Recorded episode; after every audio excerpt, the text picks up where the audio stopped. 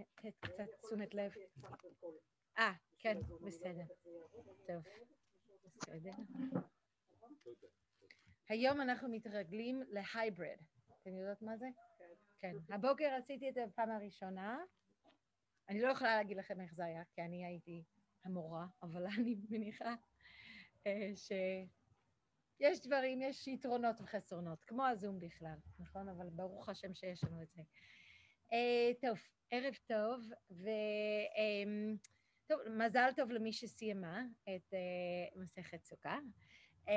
ובאמת אני חושבת שזאת זכות גדולה להיות פה יחד איתכן פה בשומרון. אני, אין לי הרבה מאוד הזדמנויות לבוא לפה ואני מאוד שמחה אה, לבוא, להרגיש את האוויר היפה ואת היישוב שפה אף פעם לא הייתי, אז אני מאוד שמחה להיות פה. ותודה לחני על הארגון ועל האוכל. אמ, אמ, טוב, אני אמ, רוצה קצת לדבר על אה, סוכות.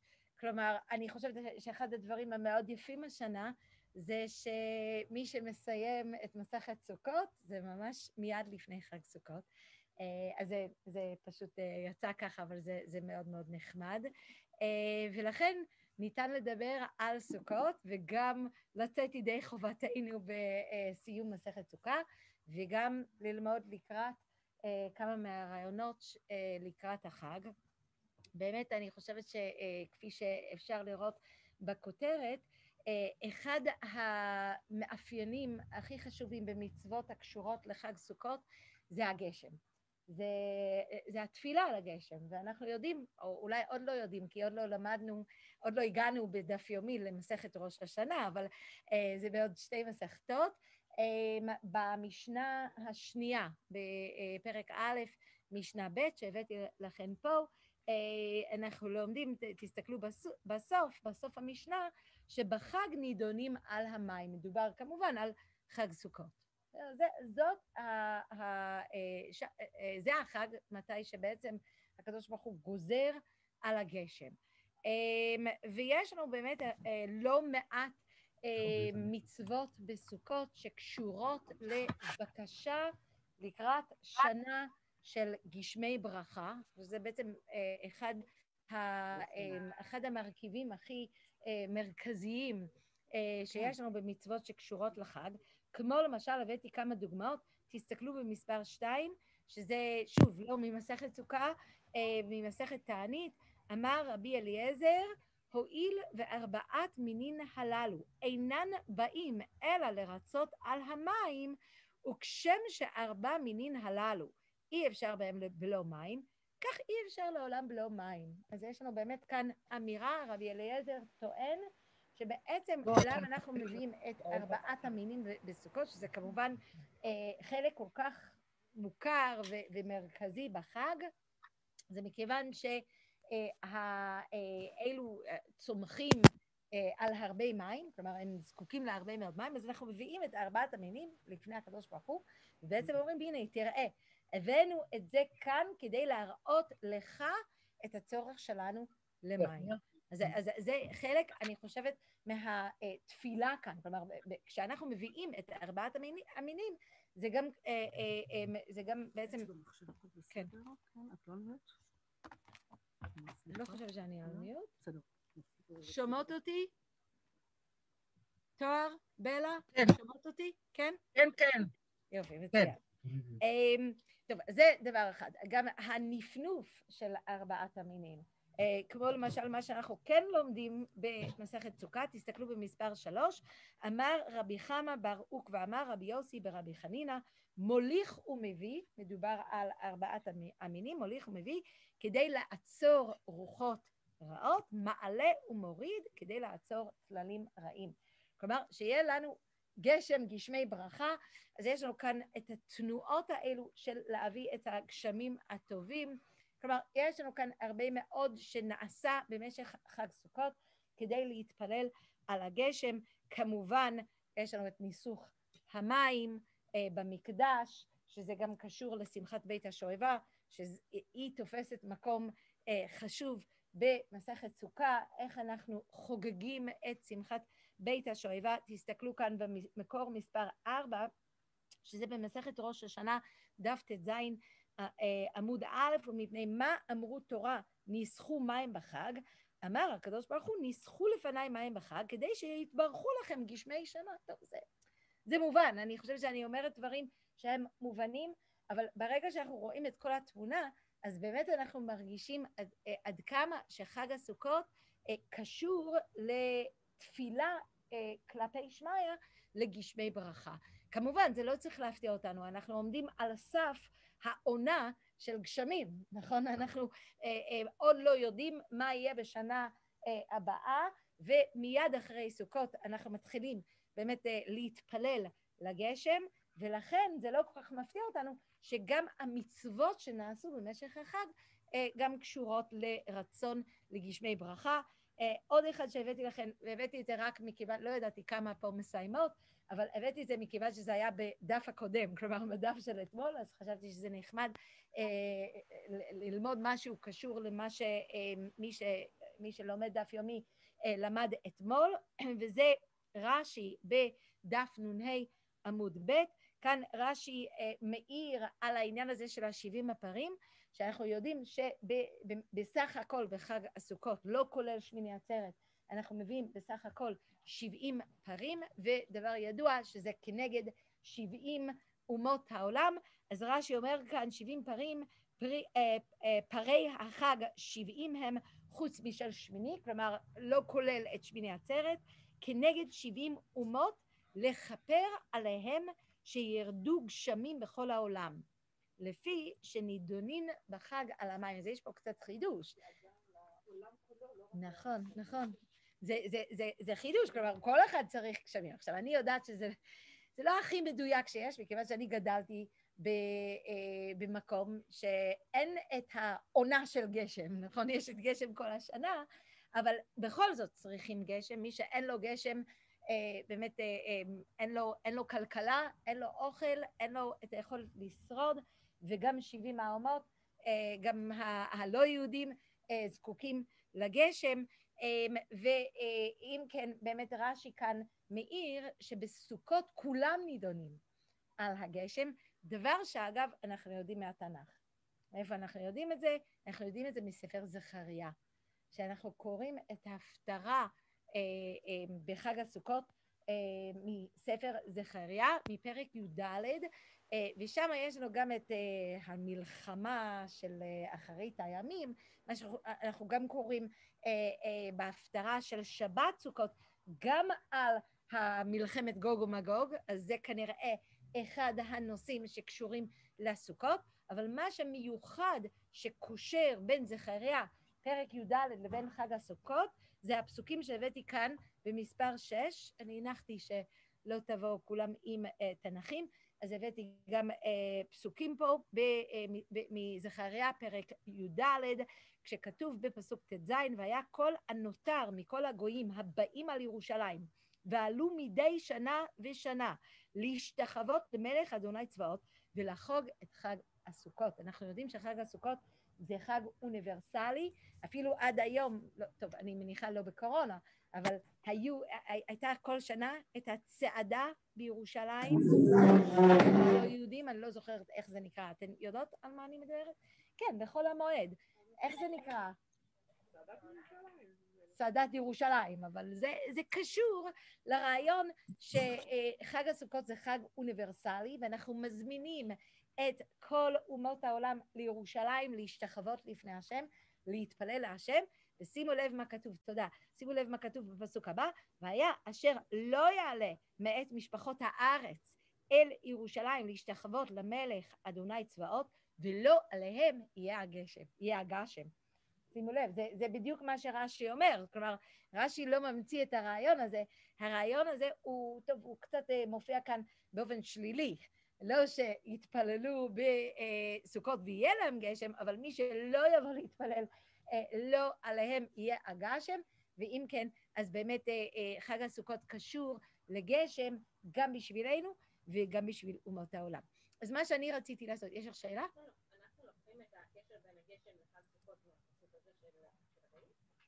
אמ,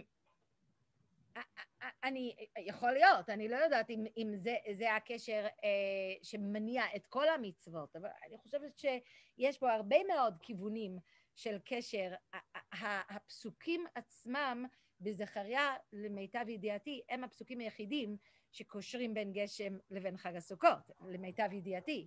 אבל יש לנו הרבה מאוד מרכיבים שמופיעים בגמרות שונות ושקושרים כל מיני מצוות אה, לגשם. אז הגשם זה מרכיב מאוד מאוד אה, מרכזי בסוכות, ואם כן באמת אני רוצה קצת לדבר על הגשם, הגשם בכלל, הגשם בתנ"ך, מה זה הגשם, איך זה קשור אה, אלינו, לארץ ישראל, אני, אני חושבת שאני יכולה להגיד על עצמי שאני אף פעם לא הערכתי את הגשם עד שבאתי לארץ, ובאמת גם התפללתי גם בחו"ל כל יום, פעמיים ביום, את קריאת שמע, כשאנחנו uh, קושרים בין הגשם לבין, uh, לבין עשיית המצוות, לבין הקדוש ברוך הוא שמרוצה מאיתנו, אבל כמובן, כפי שאמרתי, בחוץ לארץ הגשם לא נראה כמענה ישיר או איזשהו אה, אה, אה, רעיון שקושר אותנו לקדוש ברוך הוא כפי שזה פה, ואני חושבת שזה באמת דבר שהוא מאוד מאוד מיוחד לארץ ישראל, והדבר הזה כן מופיע במקורות שלנו, וכאן אני מפנה את תשומת לבכם למספר שבע, שזה כאן באמת הפסוקים מדברים י"א, איפה שמשה מגדיר מה זה ארץ ישראל. עכשיו זה, זה מאוד, מאוד חשוב, כי בעצם בכל ספר דברים הם עומדים על הסף כניסה לארץ, ופה אה, בפסוקים האלו בא משה ובעצם אומר, כי הארץ אשר אתה והשם לרשתה, שימו לב לדבר הראשון, לא כארץ מצרים היא, נכון? עכשיו הדבר הזה הוא בפני עצמו, אני חושבת, לא יודעת, אולי אפילו קצת מצחיק, נכון? הם, אה, אה, כי, כי, כמעט אני מרגישה שמשה אה, אומר להם, אל תתאכזבו, כלומר, אנחנו נכנסים לארץ, אבל אל תצבו את מצרים, זה לא כארץ מצרים, ואז הוא מתאר את ארץ מצרים, ואיך הוא מתאר את ארץ מצרים? אשר יצאתם משם, אשר תזרע זרעך והשקיטה ורגלך כגן הירק. שמה בארץ מצרים אתה שם את הזרע בארץ, ואז אתה עושה משהו עם הרגל, והכל, ההשקיה שם בנויה, נכון? ההשקיה בנויה היטב. מה זה בדיוק הרגל? יש כאן קצת אה, דיון על זה. אבל ברור שמדובר על התעלות שמובילות את הנילוס לתוך השדות. עכשיו, יש הרבה מאוד חוקרים שמדברים על איזשהו אה, דבר שהיו פשוט אה, אה, אה, לוחצים עליו עם הרגל, וזה היה פותח את המים. אני לא בטוחה, אבל זה משהו שהוא קשור למשהו קיים, לתעלות קיימות שמשקות את האזור. זה מה שידוע לנו כמובן על מצרים. מצרים זה הנילוס, נכון? מצרים היא ארץ שמוגדרת על ידי הנילוס שלה, ולכן זה ארץ של שפע, ארץ מאוד מאוד פוריה, אבל יותר חשוב, ארץ שאפשר לסמוך עליה, שכל שנה הנילוס אה, תעלה על גידות, גידותיה, נכון? או גידותיו, והשקיה צפויה ומאוד מאוד אה, אה, אה, קבועה. עכשיו, לעומת מצרים, לעומתה, תסתכלו מה משה אומר על ארץ ישראל, והארץ אשר אתם עוברים שם לרשתה, ארץ ערים מובקעות. למטר השמיים תשתה מים. טוב, זה פסוק ידוע, נכון? אבל זה, בעצם הפסוק הזה אומר שני דברים. דבר ראשון, אפילו אם היה לנו נילוס, לא היינו יכולים לבנות תעלות, כי זה ארץ ערים מובקעות, נכון? ואי אפשר. אבל מעבר לזה, אין לנו נילוס, אין לנו אף נהר. אין לנו נהר. אתם יודעים את זה, נכון? אין, אין נהר. הירדן לא נקרא נהר, זה תלוי בגשם. אנחנו פה תלויים בגשם. ואפילו כשהקדוש ברוך הוא אה, מתאר לאברהם את הגבולות המקסימליים של ארץ ישראל, זה מהנהר הגדול, נהר פרת, ועד נהר מצרים, עד ולא עד בכלל. ארץ ישראל מבחינה תיאולוגית לא יכולה להכיל נהר. היא, היא, היא, היא, היא מתוארת כאן, היא מוצגת כאן כההפך, כההפך הגמור מארץ מצרים. ארץ מצרים זה מקום של נילוס, ושם אנחנו מסתכלים כלפי רגלינו, כלפי מעשה ידינו, וזה בעצם אני חושבת מה שחשוב לומר על ארץ מצרים. ארץ מצרים זה מקום שהבן אדם קובע את גורלו, את ייעודו, את ההישגים שלו, ההישגים הכלכליים שלו, היכולת שלו לשרוד בשנה הבאה על ידי בניית תעלות, והוא יכול, יכול לסמוך על זה, כשארץ ישראל זה מקום של למטר השמיים תשתה מים. אז מה אתה עושה בעצם על, בארץ ישראל? אתה כל הזמן מסתכל. כל הזמן אתה מסתכל כלפי שמעיה. ובאמת יש לנו כאן משהו שהוא מאוד מאוד לא ידוע. אנחנו אמורים להבין שהרעיון פה של, אה, של, של ההגדרה אה, של ארץ ישראל מול מצרים זה שמצרים זה מקום של ודאות, וארץ ישראל זה מקום של אי ודאות. זה מקום שאנחנו כל הזמן חייבים להרגיש את התלות שלנו בהשם. עכשיו, הדבר הזה, אני חושבת, זה ש, ש, שהגשם זה דבר שגורם לנו תלות בהשם, יכול להיות שאנחנו גם שומעים את זה קצת אה, בקהלת, שאנחנו גם קוראים בסוכות. לא הבאתי את הפסוקים כי פשוט לא רציתי לעלות על שני דפים, אז, אה, אז אני אה, הוצאתי את זה, אבל יש לנו פסוק בסוף קהלת, כלומר לקראת הסוף בקהלת פרק י"א, פסוק ה', אני אקרא את הפסוק, ואומר כך, כאשר אינך יודע מה דרך הרוח, וכולי וכולי, ככה לא תדע את מעשה אלוהים אשר יעשה את הכל.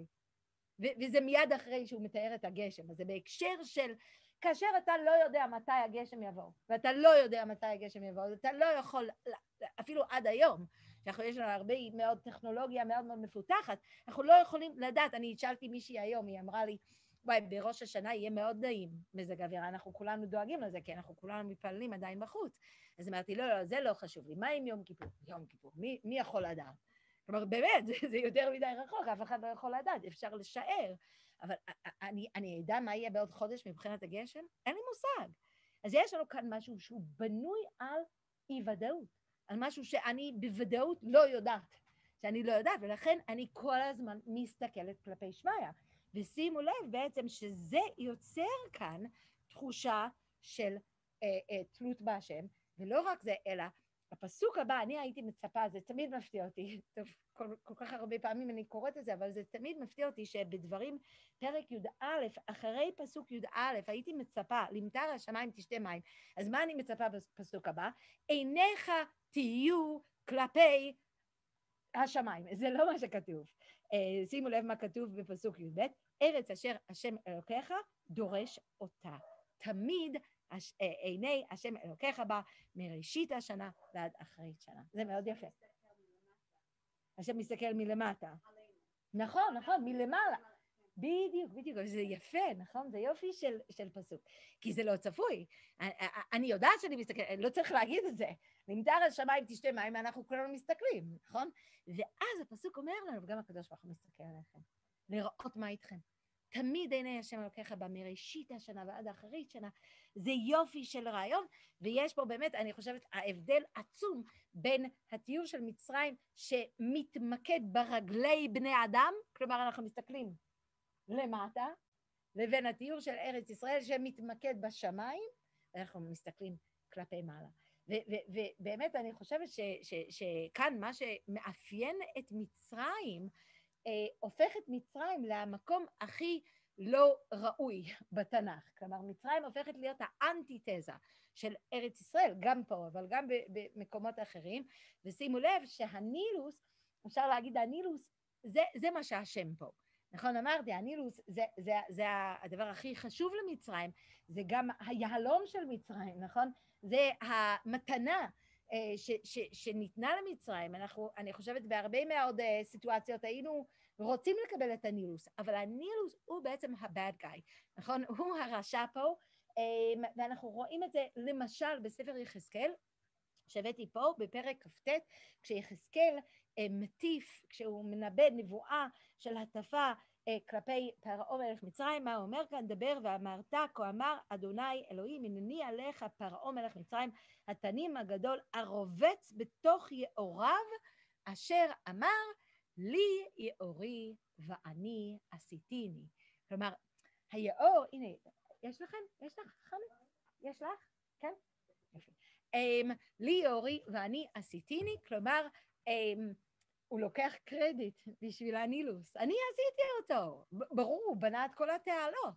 אבל בסופו של דבר, כשאדם מסתכל כלפי העבודה שלו, אז מה הוא עושה? הוא משתחווה למעשה ידיו, הוא משתחווה למעשה רגליו, אני לא מדברת על פסלים. מה זה, מה זה הפסל הכי הכי אה, אה, אה, קונקרטי? זה, זה אני, נכון? זה אני. בסופו של דבר, יש את המדרש, אחד המדרשים הכי מפורסמים, על אה, אברהם ונמרוד, נכון? כש, כשתרח הביא את אברהם לנמרוד, ואז אה, נמרוד אומר לאברהם, טוב, אתה חייב להשתחוות ל, ל, אה, אה, לאש. אז אברהם אומר, מה פתאום, אני לא אשתחווה לאש. אז הוא אומר, למה לא? אז אברהם אומר, כי המים מכבים את האש. אז נמרוד אמר, אה, אין בעיה, אין בעיה, אז תשתחווה למים, לא משנה. גם זה אליל. נכון? אתן מכירות את זה. ואז אברהם אומר, לא, לא, לא, אני לא אשתחווה למים. אז הוא אומר, למה לא? ואברהם עונה לו, כי האבים מביאים את, ה, את, ה, את המים, אז הם כנראה יותר גדולים ויותר חזקים. אז אברהם אומר, טוב, טוב. נמרוד אומר, סליחה, טוב, טוב, אז תשתחווה לאבים, גם זה טוב. אז אברהם אומר, מה פתאום, אני לא יכול להשתחוות לאבים. כי, למה לא? כי הרוח באה, והיא נושבת, והיא מזיזה את האבים, אז ברור שהרוח היא יותר חזקה מאשר האבים. אז נמרוד אומר, טוב, טוב, בסדר, בוא נשתחווה לרוח, גם זה טוב. אברהם אומר, לא, לא, לא, אני לא יכול להשתחוות לרוח. למה לא? כי האדם נושם, ועם הנשימה הזאת הוא כנראה משתמש ברוח. ולכן נמרוד מבין שאברהם בעצם לועג להם, נכון? אתם כולכם משתחווים לעצמכם. זה הסוף של הסיפור. אבל זה המסר האמיתי, המסר האמיתי זה שעבודת אלילים זה להשתחוות למעשה ידיי, זה להשתחוות לעולם שבסופו של דבר הוא עולם שנעשה על ידי בני אדם. האלילים הם בעצם בני אדם. טוב, זה כבר סיפור אחר, אבל מה שרציתי להגיד פה זה שבעצם ב, ב, ב, כשהמצרים מסתכלים כלפי מטה וחוגגים את מעשה ידיהם, מה בסופו של דבר זה גורם, למה זה גורם בסופו של דבר? זה גורם לפרעה להפוך את עצמו לאליל, נכון? הוא הופך את עצמו לאליל. זה אנחנו יודעים גם ממצרים העתיקה, ואנחנו גם יודעים את זה אה, מהנביאים, ולכן כשהוא רובץ בתוך יאורו, והוא מתגאה ואומר לי יאורי ואני עשיתיני, מה בעצם הוא אומר? אני האליל, ובני אדם, אנחנו תלויים רק בעצמנו. ואני חושבת שזה סופו של כל נילוס, נכון? בסופו של דבר, הנילוס גורם לנו לחשוב שבעצם כל הפוריות, כל ההישגים, כל השגשוג, כל הכלכלה, כל השובע, זה בגללנו. ולכן כשמשה אה, אה, משווה בין מצרים לבין ארץ ישראל, ובעצם אומר, ארץ ישראל זה מקום שאתה מסתכל כלפי שמיא ואתה מחכה, ואתה כל הזמן נזכר שאתה תלוי בהשם, זה בעצם, אני חושבת, הרעיון המרכזי, זאת ההגדרה התיאולוגית של ארץ ישראל. אני אגיד עוד משהו, אם כבר אנחנו קצת משווים בין מצרים לבין ארץ ישראל, וזה באמת אנטיתזה אה, אה, אה, של ארצות. אגיד משהו אולי גם על הלחם במצרים. טוב, זה אולי קצת יותר קשור לחג הפסח, אבל בכל זאת, מצרים היא ארץ שמאוד מאוד גאה לא רק בנילוס שלה, אבל גם בלחם שהיא עושה, במחמצת שלה. אנחנו יודעים את זה מהתנ"ך. אנחנו אגב גם יודעים את זה מהארכיאולוגיה, נכון? נכנסים לכל מיני קברים ורואים שם על הקירות אה, ממש אה, אה, תמונות מאוד מאוד מפורטות של עשיית לחם, של מאפייה, ואפילו שהם רואים דגמים של מאפיות בתוך, ה, ה, בתוך הקברים, ויש השערה, אנחנו לא יודעים את זה בוודאות, אבל יש השערה שהמצרים המציאו את המחמצת, את היכולת להחמיץ את... טוב, זה, זה מאוד משנה את תפיסתנו של חמץ, של האיסור של חמץ. אבל הרעיון הוא בעצם שזה מסמל את מצרים. מה זה חמץ? זה, זה משהו שהוא מסמל שובע. הוא גם מסמל את היכולת אה, להילחם, נכון? לחם, מלחמה. טוב, אתם יודעים, זה, זה, אותו, זה, זה, זה אותה מילה, נכון? מבחינה אטמולוגית, זה שתי מילות שמאוד מאוד קשורות, כי בלי לחם אין מלחמה. אתה לא יכול לשלוח את, ה, את החיילים למלחמה אם אין לחם. אז הלחם זה גם השגשוג הכלכלי, זה גם היכולת לשרוד, אה, זה גם כמובן ההצלחה הצבאית, ואנחנו רואים בבראשית כמה פעמים עד כמה שהלחם זה חשוב למצרים. איפה אנחנו רואים את זה? מישהו זוכר? כן, נכון. יפה, יפה. אז פוטיפר נותן ליוסף את הכל מתחת לפיקוחו, חוץ מהלחם אשר, אשר הוא אוכל, אנחנו כולנו מכירים שם את רש"י, והרש"י הזה, זה, זה, זה, יש לו גם אה, אה, יסודות אה, אה, טובים, אבל בכל מקרה כתוב שם לחם. אבל יש עוד מקום אחד אה, בספר בראשית, איפה שאנחנו רואים לא רק ברעב, איפה? יפה, יפה, נכון. המצרים מסרבים, הם לא אנחנו לא יודעים למה, תועבה היא להם. הם לא אוכלים, כלומר, יש פה משהו על הלחם, הלחם כמעט קדוש אל המצרים, על, אה, לגבי המצרים אה, אה, מבחינתם, ו, ו, וזה מאוד נכון, אנחנו יודעים את זה מהארכיאולוגיה. אבל למה ציירו את המאפיות בקברים? כי בעצם הקבר היה הפתח לעולם הבא, והם רצו להגיע לעולם הבא, ולא לאבד את הסוד של איך לעשות לחם. הלחם זה כל כך חשוב, זה כל כך יסודי, ושימו לב, כשעם ישראל יוצא ממצרים, מה הוא אומר? ממש ברגע שהוא יוצא, בפרק ט"ז, אה, או אפילו בסוף פרק ט"ו, הוא אומר אה, שהוא זוכר אה, בשבטנו על סיר הבשר ובאוכלנו לחם לשובע. וואי, איזה קשה לנו בלי הלחם שלנו. זה מה שהם אומרים. ומה הקדוש ברוך הוא אומר להם בחזרה? הוא אומר להם כך, הנה הבאתי לכם את זה במספר תשע, ויאמר השם אל משה, הנני ממטיר לכם לחם. מן השמיים. זה אותו רעיון, נכון? זה אותו רעיון. תקבלו לחם, תסתכלו למעלה, ותקבלו לחם. כי מה, מה הלחם עושה? הלחם מעוות את התפיסה של האדם. בסופו של דבר האדם עושה לחם, אז הוא יכול להילחם, והוא יכול לנצח, והוא יכול להאכיל את כל העם, ואז הוא אומר, הנה כוחי ועוצם ידי, אני, אני עשיתי את זה, לי יאורי, ואני עשיתי לי, אני כל כך, כל כך, אה, אה, אה, כל כך מצליח. ואז הקדוש ברוך הוא אומר, לא, אני אתן לכם מים, אני אתן לכם לחם, אבל אל תשכחו מאין זה בא. ולכן הוא ממטיר להם, זה אותה, אותה מילה, נכון? אה, אה, זה, זה, זה למטר השמיים, תשתה מים.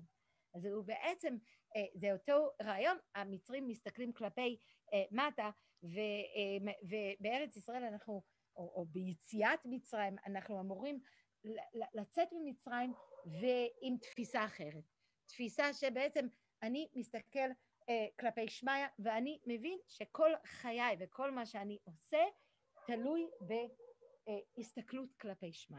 עכשיו, אני חושבת שבעצם אה, ב, אה, אה, הרעיון הזה הוא רעיון מאוד מאוד חשוב בסוכות.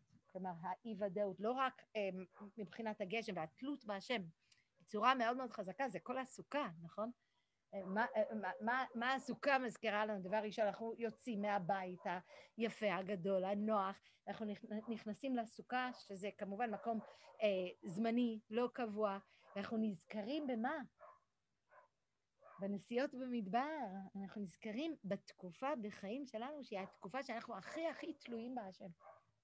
וזה מה שאנחנו מנסים לשחזר כל חג סוכות. אז אנחנו כאילו באים לארץ ישראל, ובונים לעצמנו חיים יציבים וטובים ויעילים ומשגשגים, ואז בסופו של דבר אנחנו יוצאים החוצה, מסתכלים כלפי שמיא ואומרים, אנחנו יודעים שזה לא בגללנו. ש- שאנחנו יודעים שאנחנו כולנו תלויים מהשם, זה כל הרעיון של סוכות. אז זה גם קשור, אני חושבת, לרעיון של גשם שהוא כל כך חיוני וכל כך מרכזי אה, אה, בהגדרה של, אה, של ארץ ישראל. אבל אני חושבת שבשביל באמת להבין את הרעיון של הגשם, אז אה, צריך לחזור אחורה אה, למקום הראשון, איפה שהגשם מוזכר אה, בתנ"ך, ואיפה זה? טוב, הבאתי לכם את זה. אה, זה כאן במספר עשר, בבראשית פרק ב'. אה, שם אה, אנחנו אה, לומדים כך, וכל שיח השדה טרם יהיה בארץ, אני בפרק ב' פסוק ה', אה, וכל עשב השדה טרם יצמח, טוב זה קצת קשה לאור אה, פרק א', אבל לא ניכנס לזה עכשיו. אה, למה לא? כלומר למה אין אה, צמחייה? אה, כי לא המטיר השם אלוקים על הארץ, והאדם אין לעבוד את האדמה. אז ברור שיש פה משהו קצת, קצת לא מובן בתחביר פה, נכון? יש כאן את התיאור של, הצ... של העשב השדה, שטרם יצמח, ואז יש לנו את התיאור של אין מטר, ואז פתאום, ואדם אין לעבוד את האדמה. אז מה הקשר בין הדברים האלו? יש כאן רש"י, לדעתי רש"י מאוד יפה כאן, שאומר משהו בעיניי חודר ו- ו- וחשוב לענייננו. Uh, שימו לב, הבאתי את זה כאן במספר 11, כי לא המטיר השם אלוקים על הארץ, ומה טעם לא המטיר? כלומר, מדוע הקדוש ברוך הוא עוד לא הביא את הגשמים? לפי שאדם אין, לעבוד את האדמה. כלומר, הקדוש ברוך הוא לא הביא את הגשמים, כי עדיין אין את האדם, ואין מי מכיר בטובתן של גשמים. אבל אי אפשר להביא את הגשם עד שיש אדם. הגשם הוא, הוא, הוא כלי, הוא כלי. אפשר להשקות את, ה, את העולם בצורה אחרת, אפשר את הנילוס, אפשר תמיד להשקות את העולם מלמטה. אז, אז, אז זה חידוש. החידוש של הגשם זה חידוש שקשור ליחסים בין השמיים לבין הארץ. היחסים בין בני אדם לבין הקדוש ברוך הוא, ושימו לב, כשבא, אני ממשיכה כאן ברש"י, וכשבא אדם וידע שצורך הם לעולם, יתפלל להם וירדו, וצמחו האילנות והדשאים. רק אחרי שהיה אדם, ואדם התפלל. כלומר, בעצם מה שרש"י רוצה להגיד, וזה מבוסס על, על עוד כמה אה, מדרשים שאנחנו נראה עוד שנייה, אבל בעצם הרעיון הוא שהגשם בא בשביל לגרום לאדם להתפלל. אז, אז הגשם קשור אה, לתפילה, והאדם רק מתפלל אם הוא מכיר את תלותו בהשם. עכשיו, אם כן, אז תסתכלו באמת אה, אה, במקור הקודם, בפסוק ו' בפרק ב' בספר בראשית, איך בעצם העולם היה אמור להיות מושקע, אה, לקבל את המים, את ההשקיה לפני אה, הגשם, אה, ועד יעלה מן הארץ וישקע את כל פני האדמה. זה הנילוס. זה, זה בעצם אותו רעיון, תסתכלו במספר 12 במדרש בבראשית רבה, שימו לב מה המדרש אומר, וכך הייתה הארץ שוטה מתחילה. דכתיב, ועד יעלה מן הארץ, וחזר בו הקדוש ברוך הוא, שלא תהיה הארץ שוטה, אלא מלמעלן. אמ, אז בעצם יש פה סוג של, הקדוש ברוך הוא שינה דעתו. כלומר, בהתחלה הוא רצה שכל המים אה, יבואו מלמטה. ואז הוא שינה את דעתו, הוא אמר לו, אני אביא מטר. ואז בעצם שואלים למה. רבי חנן דציפורי בשם רבי שמואל בר נחמן אמר, מפני ארבעה דברים חזר בו הקדוש ברוך הוא, שלא תהיה הארץ שותה אלא מלמעלה. הוא מביא כל מיני סיבות, שימו לב מה הבלעתי פה כהסיבה האחרונה, ועוד שיהיו הכל תולין עיניהם כלפי מעלה, ההוא דכתיב לשום שפלים למרום. אז זה כל מה שאמרנו עד עכשיו, אבל בעצם הגשם זה, זה המצאה. כלומר, הקדוש ברוך הוא ממציא את הגשם, את הגשמים, בשביל אה, אה, לגרום לתחושה של תלות, שזה דבר בעצם שהוא טוב לנו, שהוא מועיל לנו, כי בסופו של דבר המטרה שלנו זה לא לחיות את ה, בעולם עם אשליה שאנחנו אלילים, שאנחנו כל יכולים. אמ, ובסופו של דבר הגשם מזכיר לנו עד כמה שאנחנו אה, תלויים בהשם. טוב, יש לנו עוד כמה אה, מדרשים שאומרים אותו דבר, אבל אני חושבת שהדברים פה די ברורים. אמ, לכן הגשם כל כך חשוב בתנ"ך ככלי של אה, שכר. נכון? לכן אנחנו אומרים את זה, נכון? בקריאת שמע, לכן אנחנו יודעים בפרשת בחוקותיי, אם בחוקותיי תלכו ואת מצוותיי תשמרו ועשיתם אותם, ונתתי גשמכם בעיתם, כן.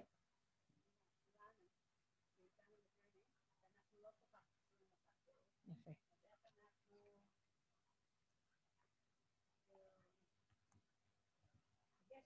חשוב שיש, כאילו, שאין גשם, אז כן מתפללים, כן מרגישים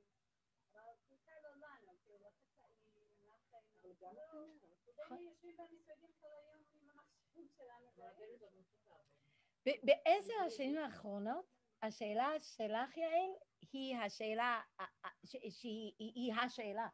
כי בעצם... כן, יפה, יפה. למה בעשר השנים האחרונות? מה יש לנו מאז? כן, נכון. יש, ו- ויש לנו את ה... אני חושבת, את המנגנון הכי הכי מפותח בעולם, ואנחנו באמת, קשה לי לומר את המילים, לא נזקקים לגשם. באמת, זה נכון, היום, ב- במדינת ישראל. נכון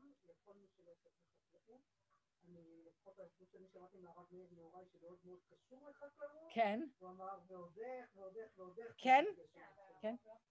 כן. נכון, לא חקלאים, אבל מי שקשור לחקלאים, כן. יודע, ואני יכולה להגיד אה, סתם, במקום המאוד אישי, יש לנו כאן ערבה קטנה ששכחנו עכשיו, רגע לפני שמיטה, ואני כולי תפילה שירד גשם, כי לא כמה אני אוכל להרש- להרשות לעצמי לשפוט אותה בערבה, לא סתם, זה אחד כן, נכון, נכון.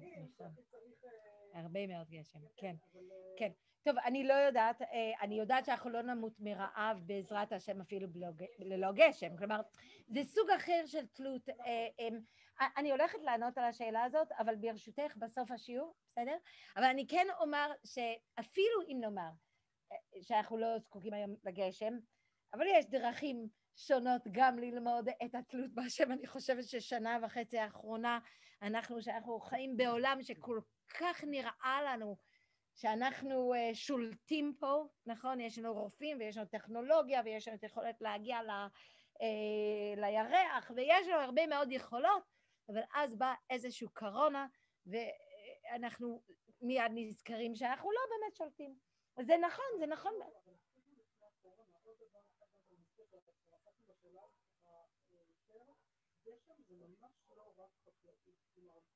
זה האוויר, מסלק וירוסים, זה לא רק קורונה, אלא דברים הרבה יותר אה, פשוטים שנמצאים, וזה ידוע שהרבה שנים בשנות בצורת, שימו לב, יש יותר חולים ושפעות וכל מיני דברים כאלה, ברגע גשם פתאום מתחיל משהו להירגע בתוך האוויר, ה- האקולוגיה צריכה את הגשם לא רק בשביל החקלאות, אלא גם בשביל עוד הרבה, זה משפיע על כל האוויר והאווירה ועל כל הדברים, ולכן זה כל כך חשוב, אני חושבת שזה דבר שגם אדם שבמשרד צריך.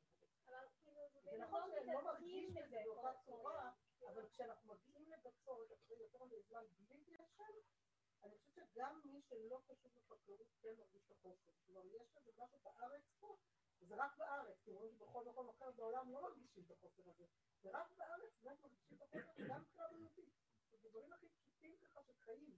האוויר צריך את הגשם, לא רק החקלאות. כן. טוב, אז זאת, זאת גישה אחת, אני אציג עוד גישה בסוף השיעור, אבל באמת אני חושבת שהשאלה מתבקשת, כלומר, ב- באמת אה, אה, אה, היום אנחנו פחות מרגישים את הפחד של מה יהיה בעונה הבאה, ונכון, אנחנו מביאים בסוכות את ארבעת המינים וחושבים על הגשם, משיב הרוח, מוריד הגשם, אנחנו כן חושבים על זה, אבל זה לא... זה, זה לא משאיר אותי, אני, אני, לא, אני לא במיטה שלי באמצע הלילה, קמה בלילה ואומרת, מה יהיה עם הגשם השנה? ואני חושבת שלפני מאה שנים, כן, כן היה ככה, ו, ובמיוחד בימי התנ"ך, אני חושבת שזה דבר שהוא מאוד מאוד מקשר אותנו. עוד דבר אחד שרציתי להגיד על הגשם, נכון שאנחנו יודעים שהגשם זה כלי של, אה, שהקדוש ברוך הוא נותן לנו שכר, כלומר, אני זוכרת באמת היטב, זה היה אחד אה, אה, הסיפורים הכי אהובים עליי, כשאנחנו הגענו לארץ ו... אה, הילדה שלי הייתה בגן, והיא חזרה הביתה יום אחד והיא אומרת לי, אמא, יש גשם בחוץ, הקדוש ברוך הוא מרוצה מאיתנו. ואני כל כך שמחתי, כי זה, לא יודעת, זה היה משהו מאוד מאוד לא קשור לחיים שלי אה, אה, בחו"ל, ובאמת הרגשתי עד כמה שזה, אה, שזה חי פה. עכשיו, אבל צריך להגיד משהו אחר, וזה שהגשם הוא לא תמיד טוב, הוא גם כלי לעונש. ושימו לב, שהמטר הראשון אחרי המטר בבראשית פרק ב' זה מה? זה המבול. והמטר השני אחרי בראשית פרק ב' זה מה? מה? זה, זה, כן, גם המבול, אבל המקום הבא זה סדום ועמורה. טוב, זה, זה מטר, אבל כן, זה מטר. והמקום הבא זה הברד, נכון? אז הגשם, אנחנו יודעים, זה יכול להיות דבר שהוא מאוד מועיל, אבל זה, בכל זאת, זה כלי. זה כלי, זה, זה מקשר בין השמיים לבין הארץ, נכון? הגשם יורד מאת הקדוש ברוך הוא, זה גורם לנו להסתכל למעלה ולחשוב, להפנים קצת לחשוב על המערכת היחסים, לטובה ולרעה. טוב, הסיפור הכי ידוע, לא חושבת שהבאתי את הסיפור הזה, כי זה סיפור מאוד ארוך, אבל uh, בעניין הזה זה הסיפור של חוני המעגל, נכון? טוב, כולנו גדלים על הסיפור הזה, אבל חוני המעגל לא היו גשמים, אז הוא אג עוגה, והוא התפלל להשם, הוא היה חוני. הקדוש ברוך הוא לא, לא יגיד לא לחוני המעגל, שהיה משרת שלו, ואז הוא מביא טיפות של מים, טיפות טיפות קטנות. ואז חוני אומר, סליחה, מה זה? ואז הוא מביא מבול של מים, ואנשים מרגישים שהם הולכים למות. ואז חוני אומר, סליחה, מה זה? ואז הוא מביא גשמי ברכה, אז שנבין שלא כל הגשמים טובים לנו, ולא כל הגשמים זה גשמי ברכה, ובאמת יש לנו כאן גם עניין אה, אה, של עיתוי, נכון? וגם זה מופיע במסכת סוכה, נכון? מה המשנה אומרת במסכת סוכה? אני חושבת שהבאתי את המשנה הזאת אה, במספר 14. כל שבעת הימים אדם עושה סוכתו קבע וביתו ארעי, ירדו גשמים, מאימתי מותר לפנות? מי שתסרח המקפא, כלומר מי ש... מאז שהתבשיל מתקלקל, ככה רש"י אומר, אז אפשר לקרוא, טוב, אני זוכרת את עצמי מחוץ לארץ אף פעם כמעט ולא ישבנו בסוכה, כי תמיד התבשילים אה, אה, התקלקל, נתקלקלו, אבל אה, אה, השאלה כאן, אה, אה, כלומר, יש פה רצון שהגשם לא יבוא, נכון? עכשיו, אה, ההמשך של המשנה אה, אה, אומר כך, משלו משל, למה הדבר דומה? לעבד שבא למזוג כוס לרבו ושפך לו קיטון על פניו. עכשיו, זה, זה ממסכת סוכה.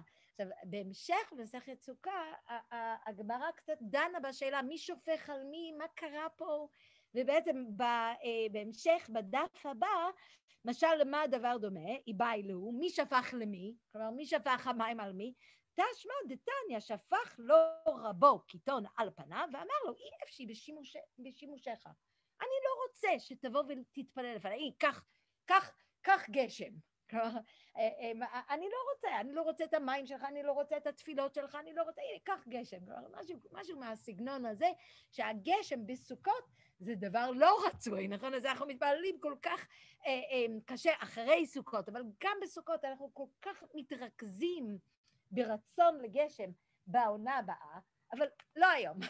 לא היום, לא מחר, אנחנו רוצים לקיים את מצוות סוכה, אנחנו לא רוצים להרגיש שהקדוש ברוך הוא לא מרוצה מאיתנו, אנחנו רוצים להרגיש שהוא כן רוצה שאנחנו נתפלל בשבוע הבא, משיב הרוח ומוריד הגשם במלוא כוחותינו, ולכן אה, אנחנו לא רוצים גשם עכשיו. אז הגשם הוא גם מאוד תלוי, לא רק בכמות ולא רק בדרך, אבל גם אה, בעיתוי הנכון. איפה יש לנו את העיתוי הלא נכון של גשם בתנ"ך? מישהו זוכר? כן, זה, זה נכון, זה מאוד מאוד חשוב. הביטוי הזה, ונתתי גשמכם בעיתם, ברור ש... טוב, כל... בשנה שעברה היה לנו גשם בסוכות, נכון? הרבה פעמים זה קורה. כן, זה קורה.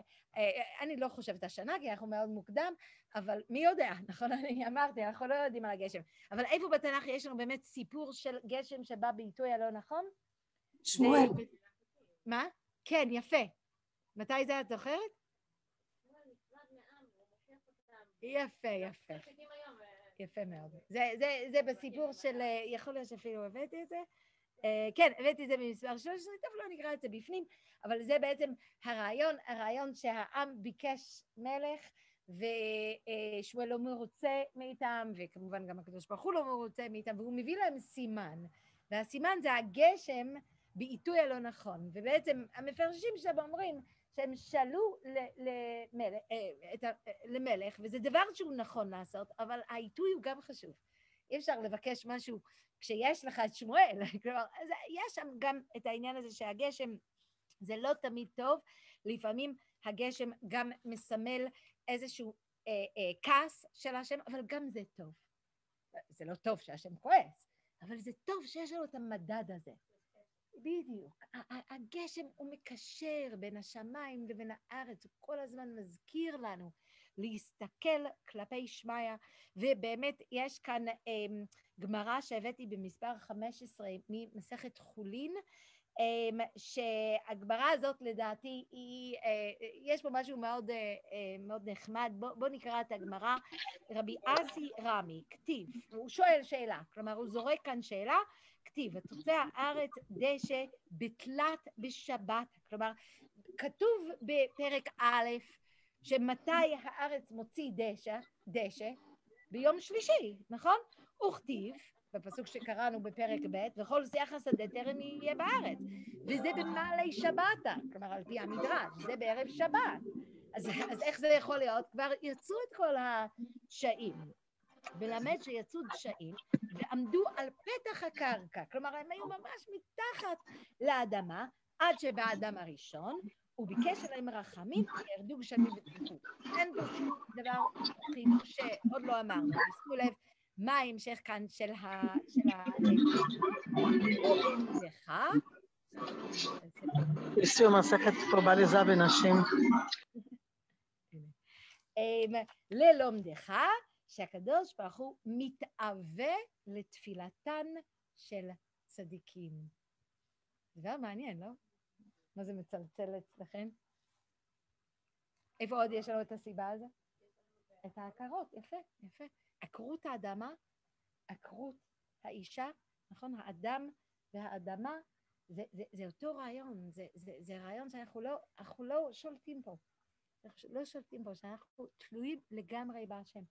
וכשיש מצב כזה של תלות בהשם, אז יש פתרון אחד, וזאת תפילה. זה, זה הפתרון היחיד, ובאמת אני חושבת... לא שמעתי. נכון, נכון, שלא ניתנו גשמים, תחיית המתים ועקרות. יפה, יפה.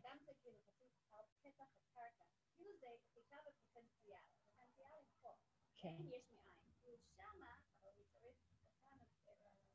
כן, כן, יש, זה, זה מה שנקרא מכה בפטיש, נכון? ו, ומה מכה בפטיש? זה האדם שאומר להשם, זה לא אני, זה לא אני, זה אתה. ואם אתה יכול לומר את זה, אז, אז בכיף, נכון? הכל יצמח אה, אה, אה, מהאדמה. טוב, אני חושבת שיש אה, אה, לי עוד דבר אחד שאני רוצה להגיד אה, בעניין הזה, אבל אני חושבת ש, שאחד הדברים שמאוד מאוד, אה, אה, חשובים כאן, זה שכשאנחנו נכנסים לארץ ובאמת אה, אה, רוצים לבנות פה חברה, ואנחנו רוצים לבנות חברה משגשגת, כלומר אין איסור אה, בלהצליח ולהיות אה, חברה אה, ש, ש, שמצליחה, אבל יש פה פחד, נכון? מה הפחד? תסתכלו במספר 16, פן תאכל ושבעת, ובתים טובים תבנה וישבת. אין בעיה ב"ושבעת", אין בעיה בבתים טובים, נכון? זה, זה, זה דברים טובים ו- וחשובים. ובקרך וצונך ירביון וחסד וזהב ירבה לך, וכל אשר לך ירבה. סבבה, הכל טוב, אבל מה לא טוב? ורם לבביך, ושכחת את השם אלוקיך, המוציאך מארץ מצרים. כלומר, אתה לא אמור לשבת עדיין במנטליות שלך בארץ מצרים עם בית עבדים, ו- ומי זה השם הזה?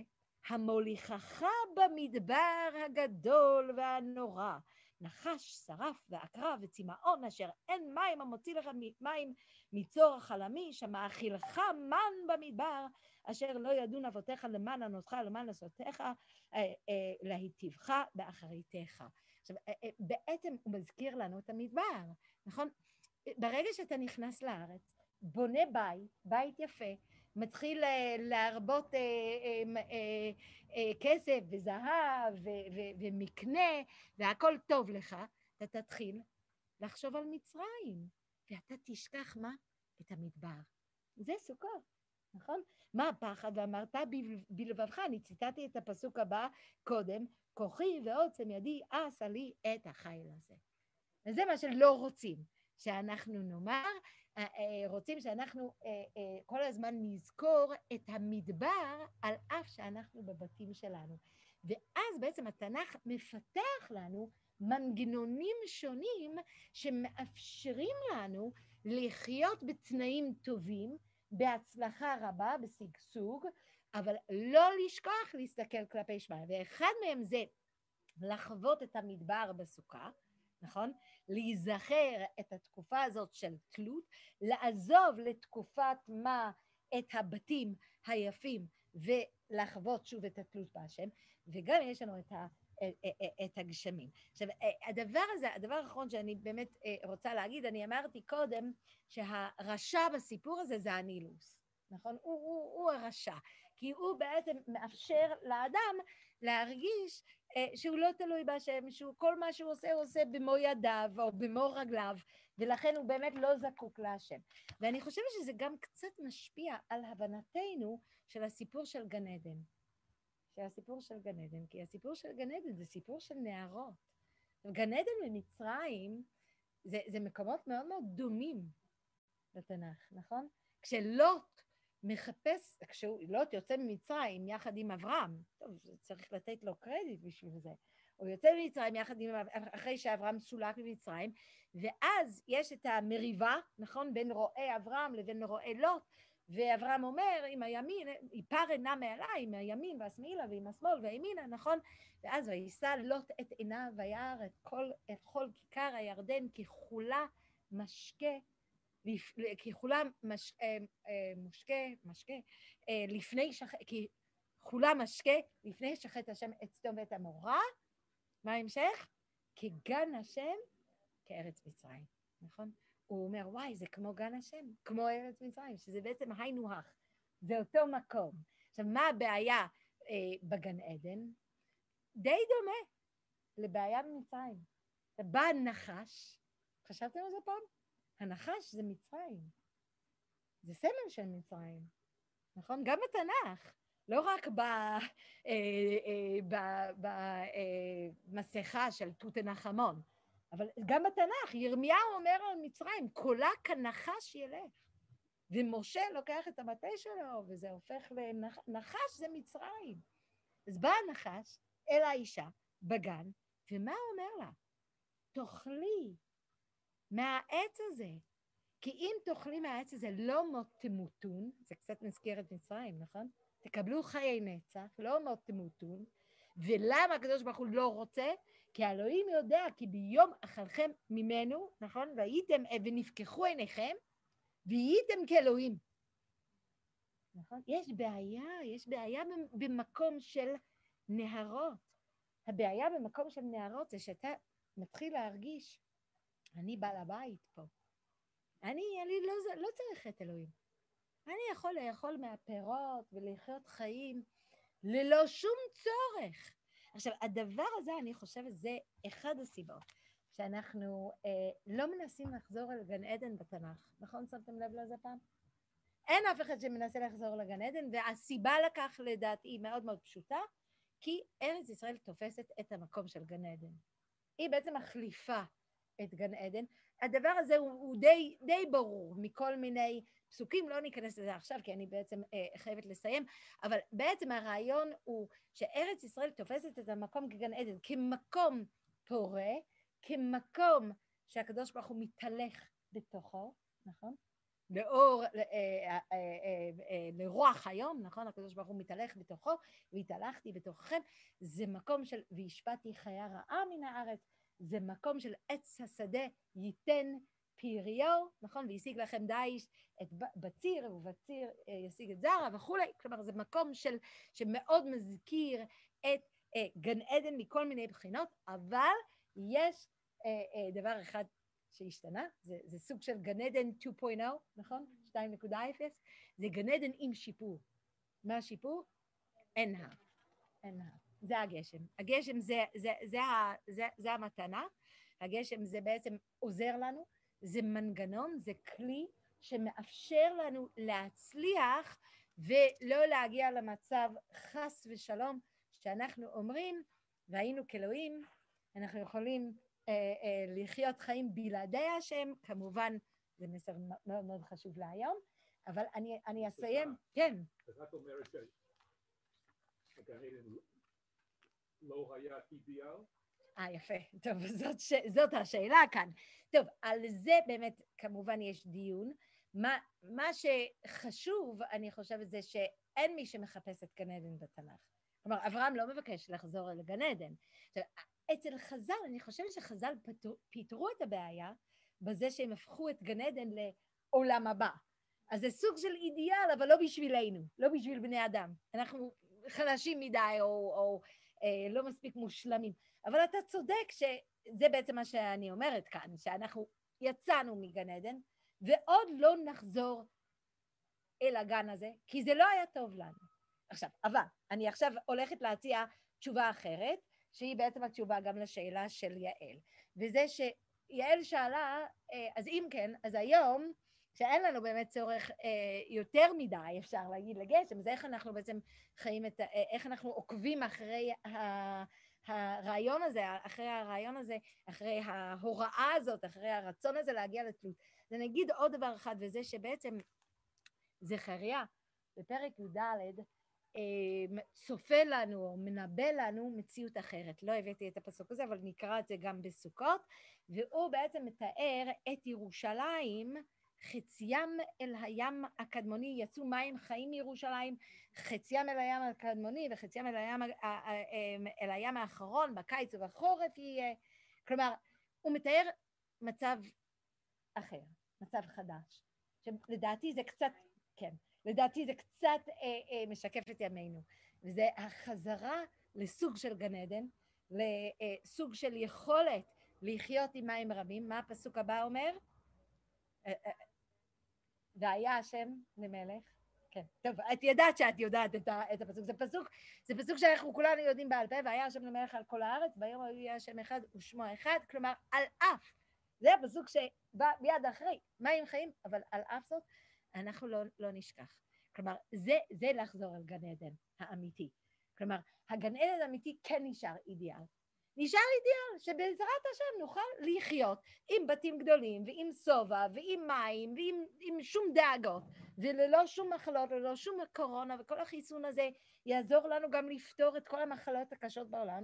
ככה אני הבנתי שבאמת הפיתוח של החיסון יכול לעזור אה, בעזרת השם, גם לרפאות אותנו מסרטן וכל מיני מחלות נוראות אחרות, בעזרת השם. איך, איך, איך נחיה עם זה? נחיה עם זה אם אנחנו עדיין נישאר עם העיניים כלפי שמיים, בעזרת השם. טוב, שנה טובה. ו...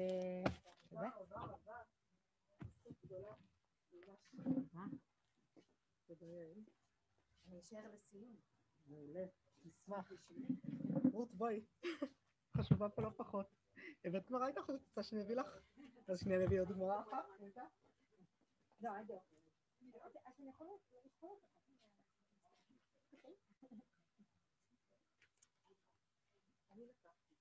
ממש, בשמחה. תגיד תודה, אני בדיוק עושה, אנחנו עושים איזה הפסקה עכשיו בדף היומי יש לי בן של בר מצווה עוד חודשיים, ובהסתה של חני החלטנו ללמוד, אנחנו רוצים בעזרת השם לעשות איתו סיום, אז החלטנו את מסכת ביצה, מסכת תענית. בדיוק עשיתי בזה הכנה למסכת תענית, ובדיוק בדיוק דיברו על הסיפור הזה של ה... של לא, של הגשמים, של כל מסכת תענית, ושגשמים לא מגיעים, ומה חשוב דווקא בגשמים, שהנה, הגשמים זה המדד לקשר שלנו עם הקדוש ברוך הוא, ככה התיישב לי עכשיו סיפור של סוכה עם... איזה כיף שזה קורה, כשיש חיבורים בין... כן. זהו, אנחנו פה. נכון?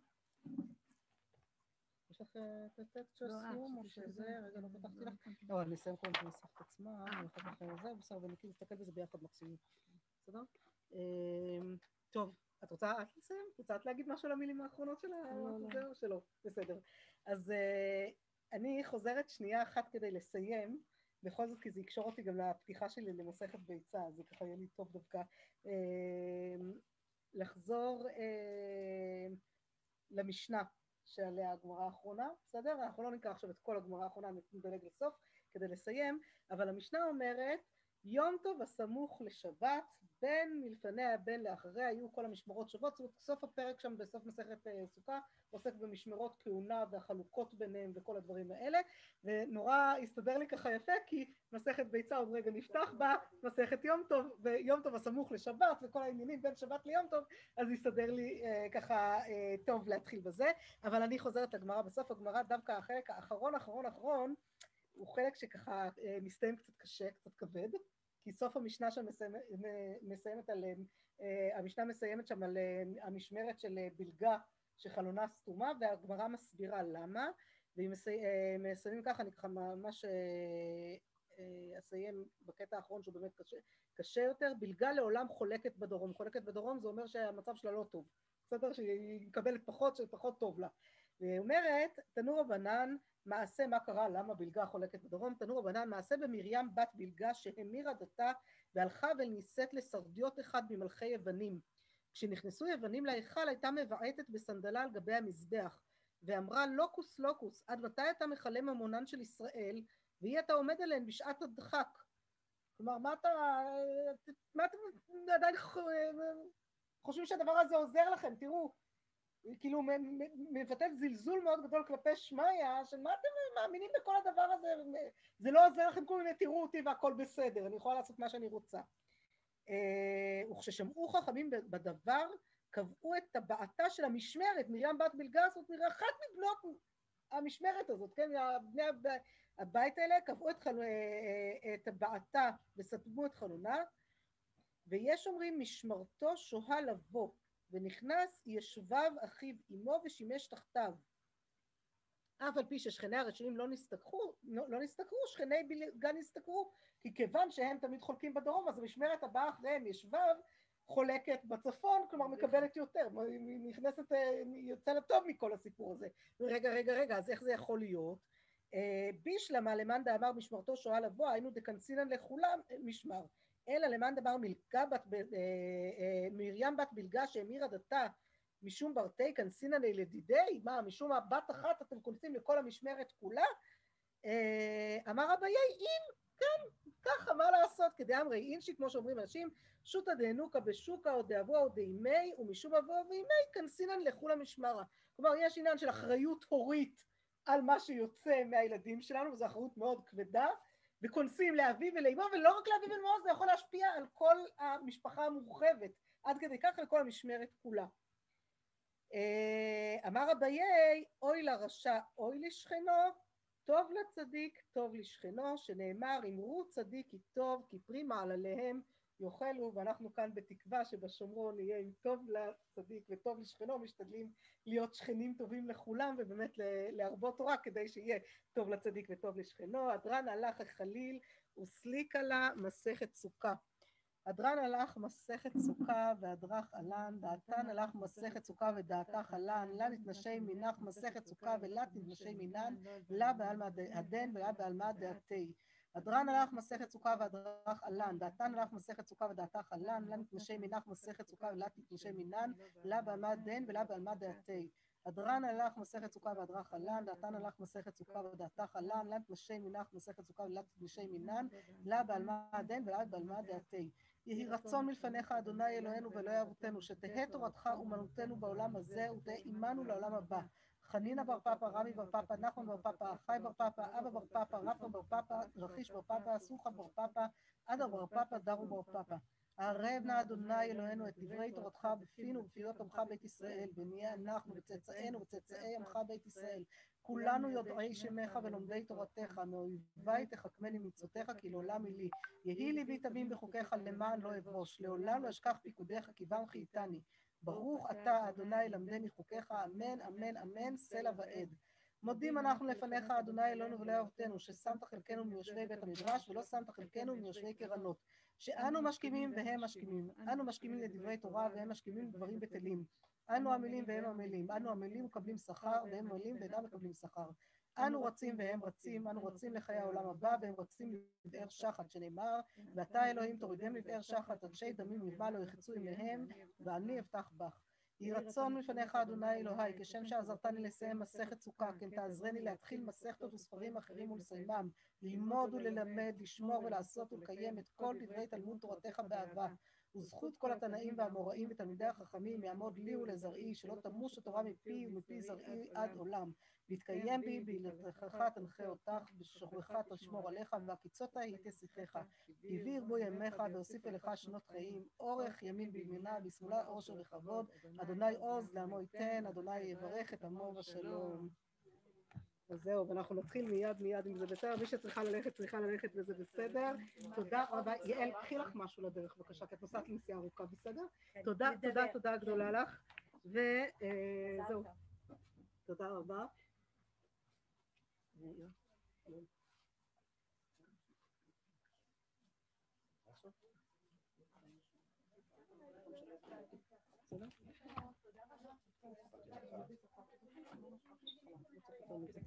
טוב, קיבלתם? כולם קיבלו? לא, תמונה, תמונה, לא צריך יותר תמונה, יש כאן הקלטה. אז זהו, אז אני ככה ישר ברשותכם, תמשיכו לקחת אוכל, תרגישו בנוח, תשתו, כאילו הכל בסדר, קפה, כאילו, אני ככה ישר עוברת, כמעט ישר עוברת להתחלה של מסכת ביצה, אבל לפני כן אני חייבת להגיד ככה כמה מילים אישיות על המסכת הזאת שאנחנו מתחילים עכשיו, ובאמת זה, זה לא, זה, זה מרגש אותי ממש, כי התפילה שלי הגדולה, היא ל... התפילה שלי הגדולה היא בעצם אה, להצליח להספיק ללמוד דף יומי שהוא לימוד ממש, כי מה שאני עושה כרגע אני קוראת ואני לא מרגישה שאני לומדת יותר מדי, אני רק קוראת ומקבלת מושג כלשהו. ללמוד ממש מבחינתי פירושו קודם כל לצבוע את הגמרא, כי הצביעה היא לימוד, הצביעה היא על ידי מפתח מסוים והיא כבר לימוד והיא גם אליי, זה לא נחמד לי, לא נורא, נתמודד.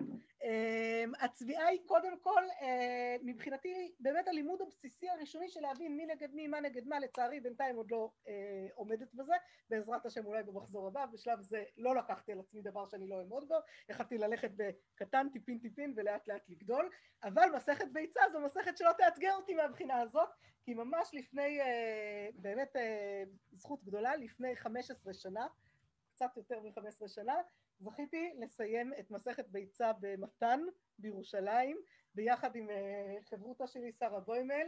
אה, וואי, תודה ממש שבאתם להתראות, הכל בסדר.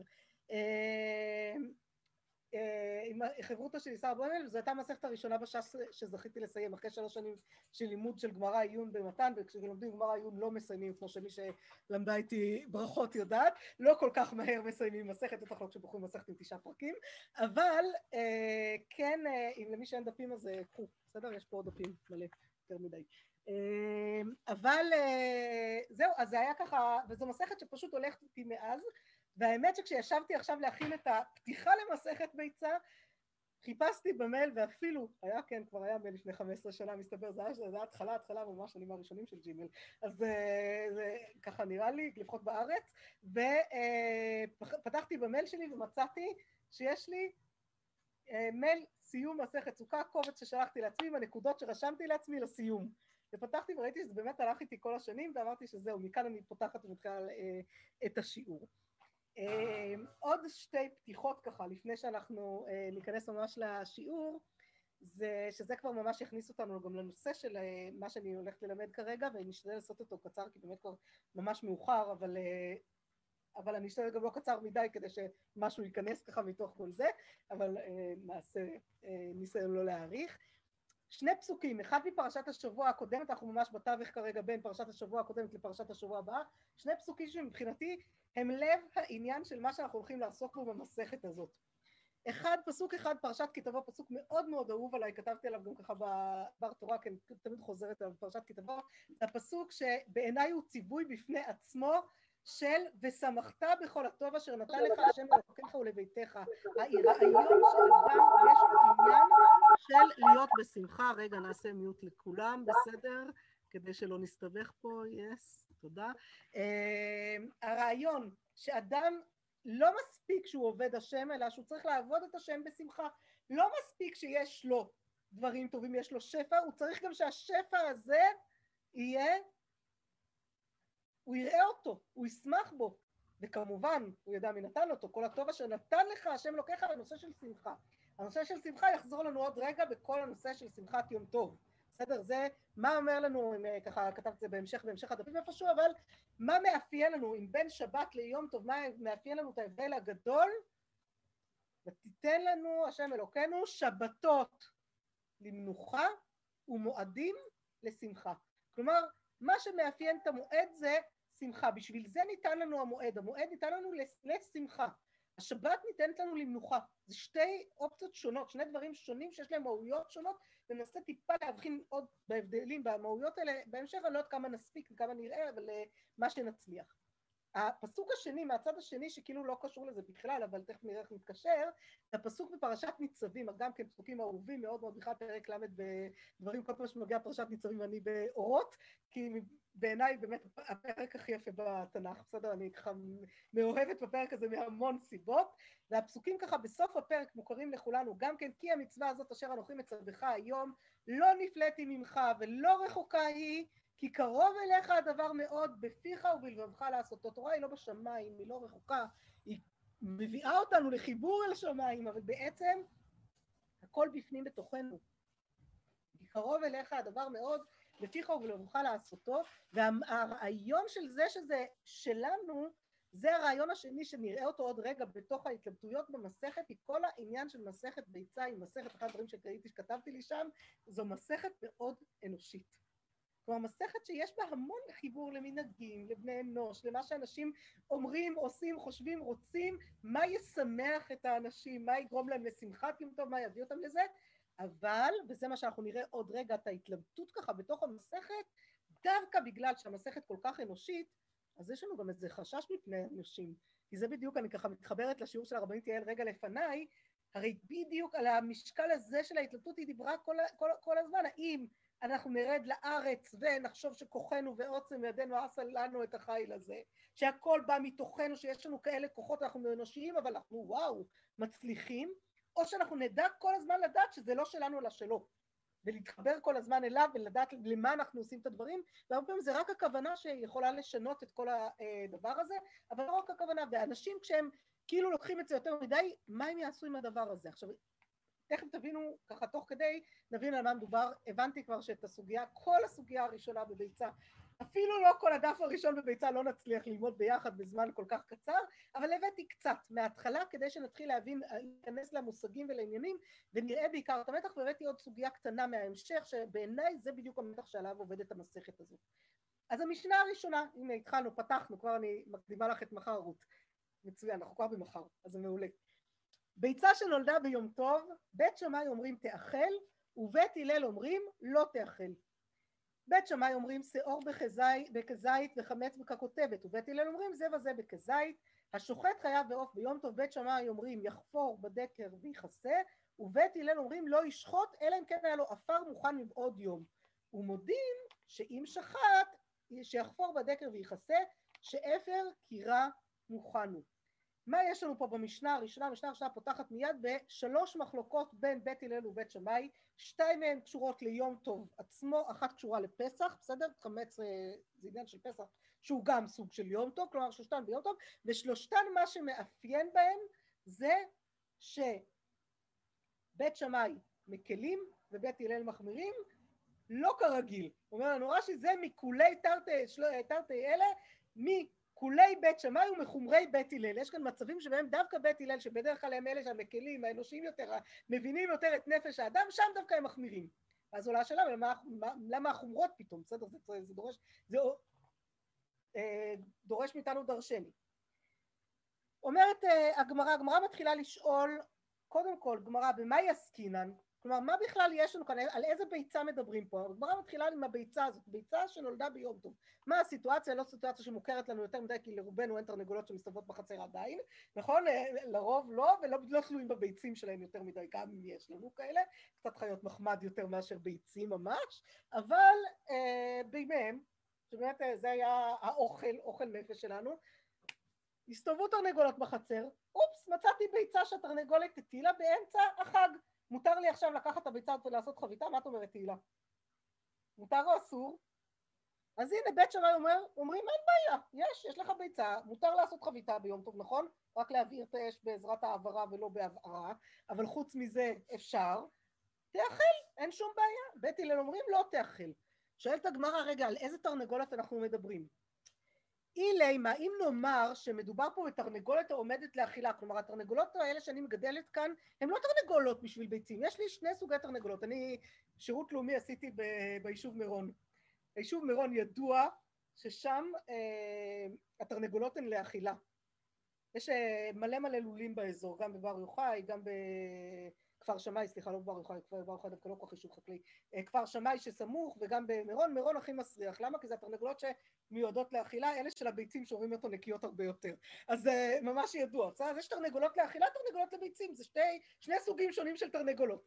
אז אם התרנגולת הזאת שעומדת לאכילה פתאום הטילה לי ביצה, אז אומרת הגמרא, מה הייתה אמרו בבית הלל? למה, מה הבעיה של בית הלל בלאכול את הביצה?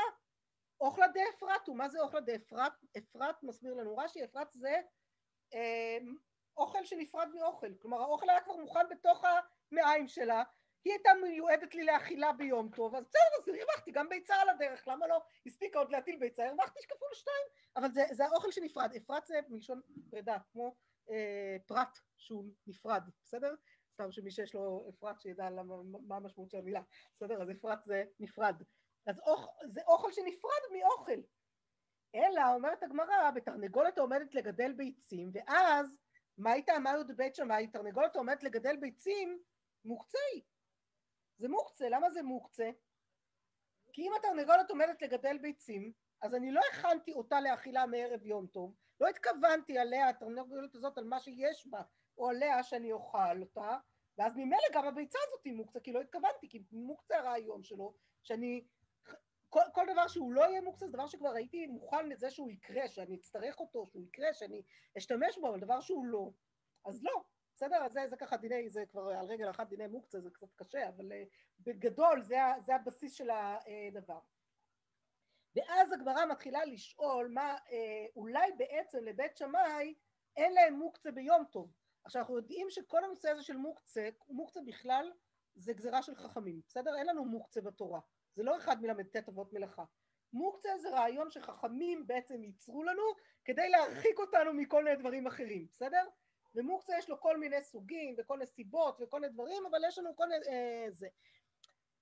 ואז השאלה היא, אה, ואז שואלים שאלה גם האם זה קשור לנולד או לא קשור לנולד, כלומר האם מוקצה קשור גם לזה, האם דין נולד קשור לדין מוקצה או לא קשור לדין מוקצה, אני ממש מקצרת פה כי אין זמן עכשיו ללמוד כל סוגיה, אבל אני מקווה שאני עושה מספיק חשק מחר לפתוח מסכת ביצה בדף ב' עמוד א' ופשוט ללמוד את הדף, אז אה, זה החשק שאמור לצאת מהדבר הזה, ואני ככה מקצרת.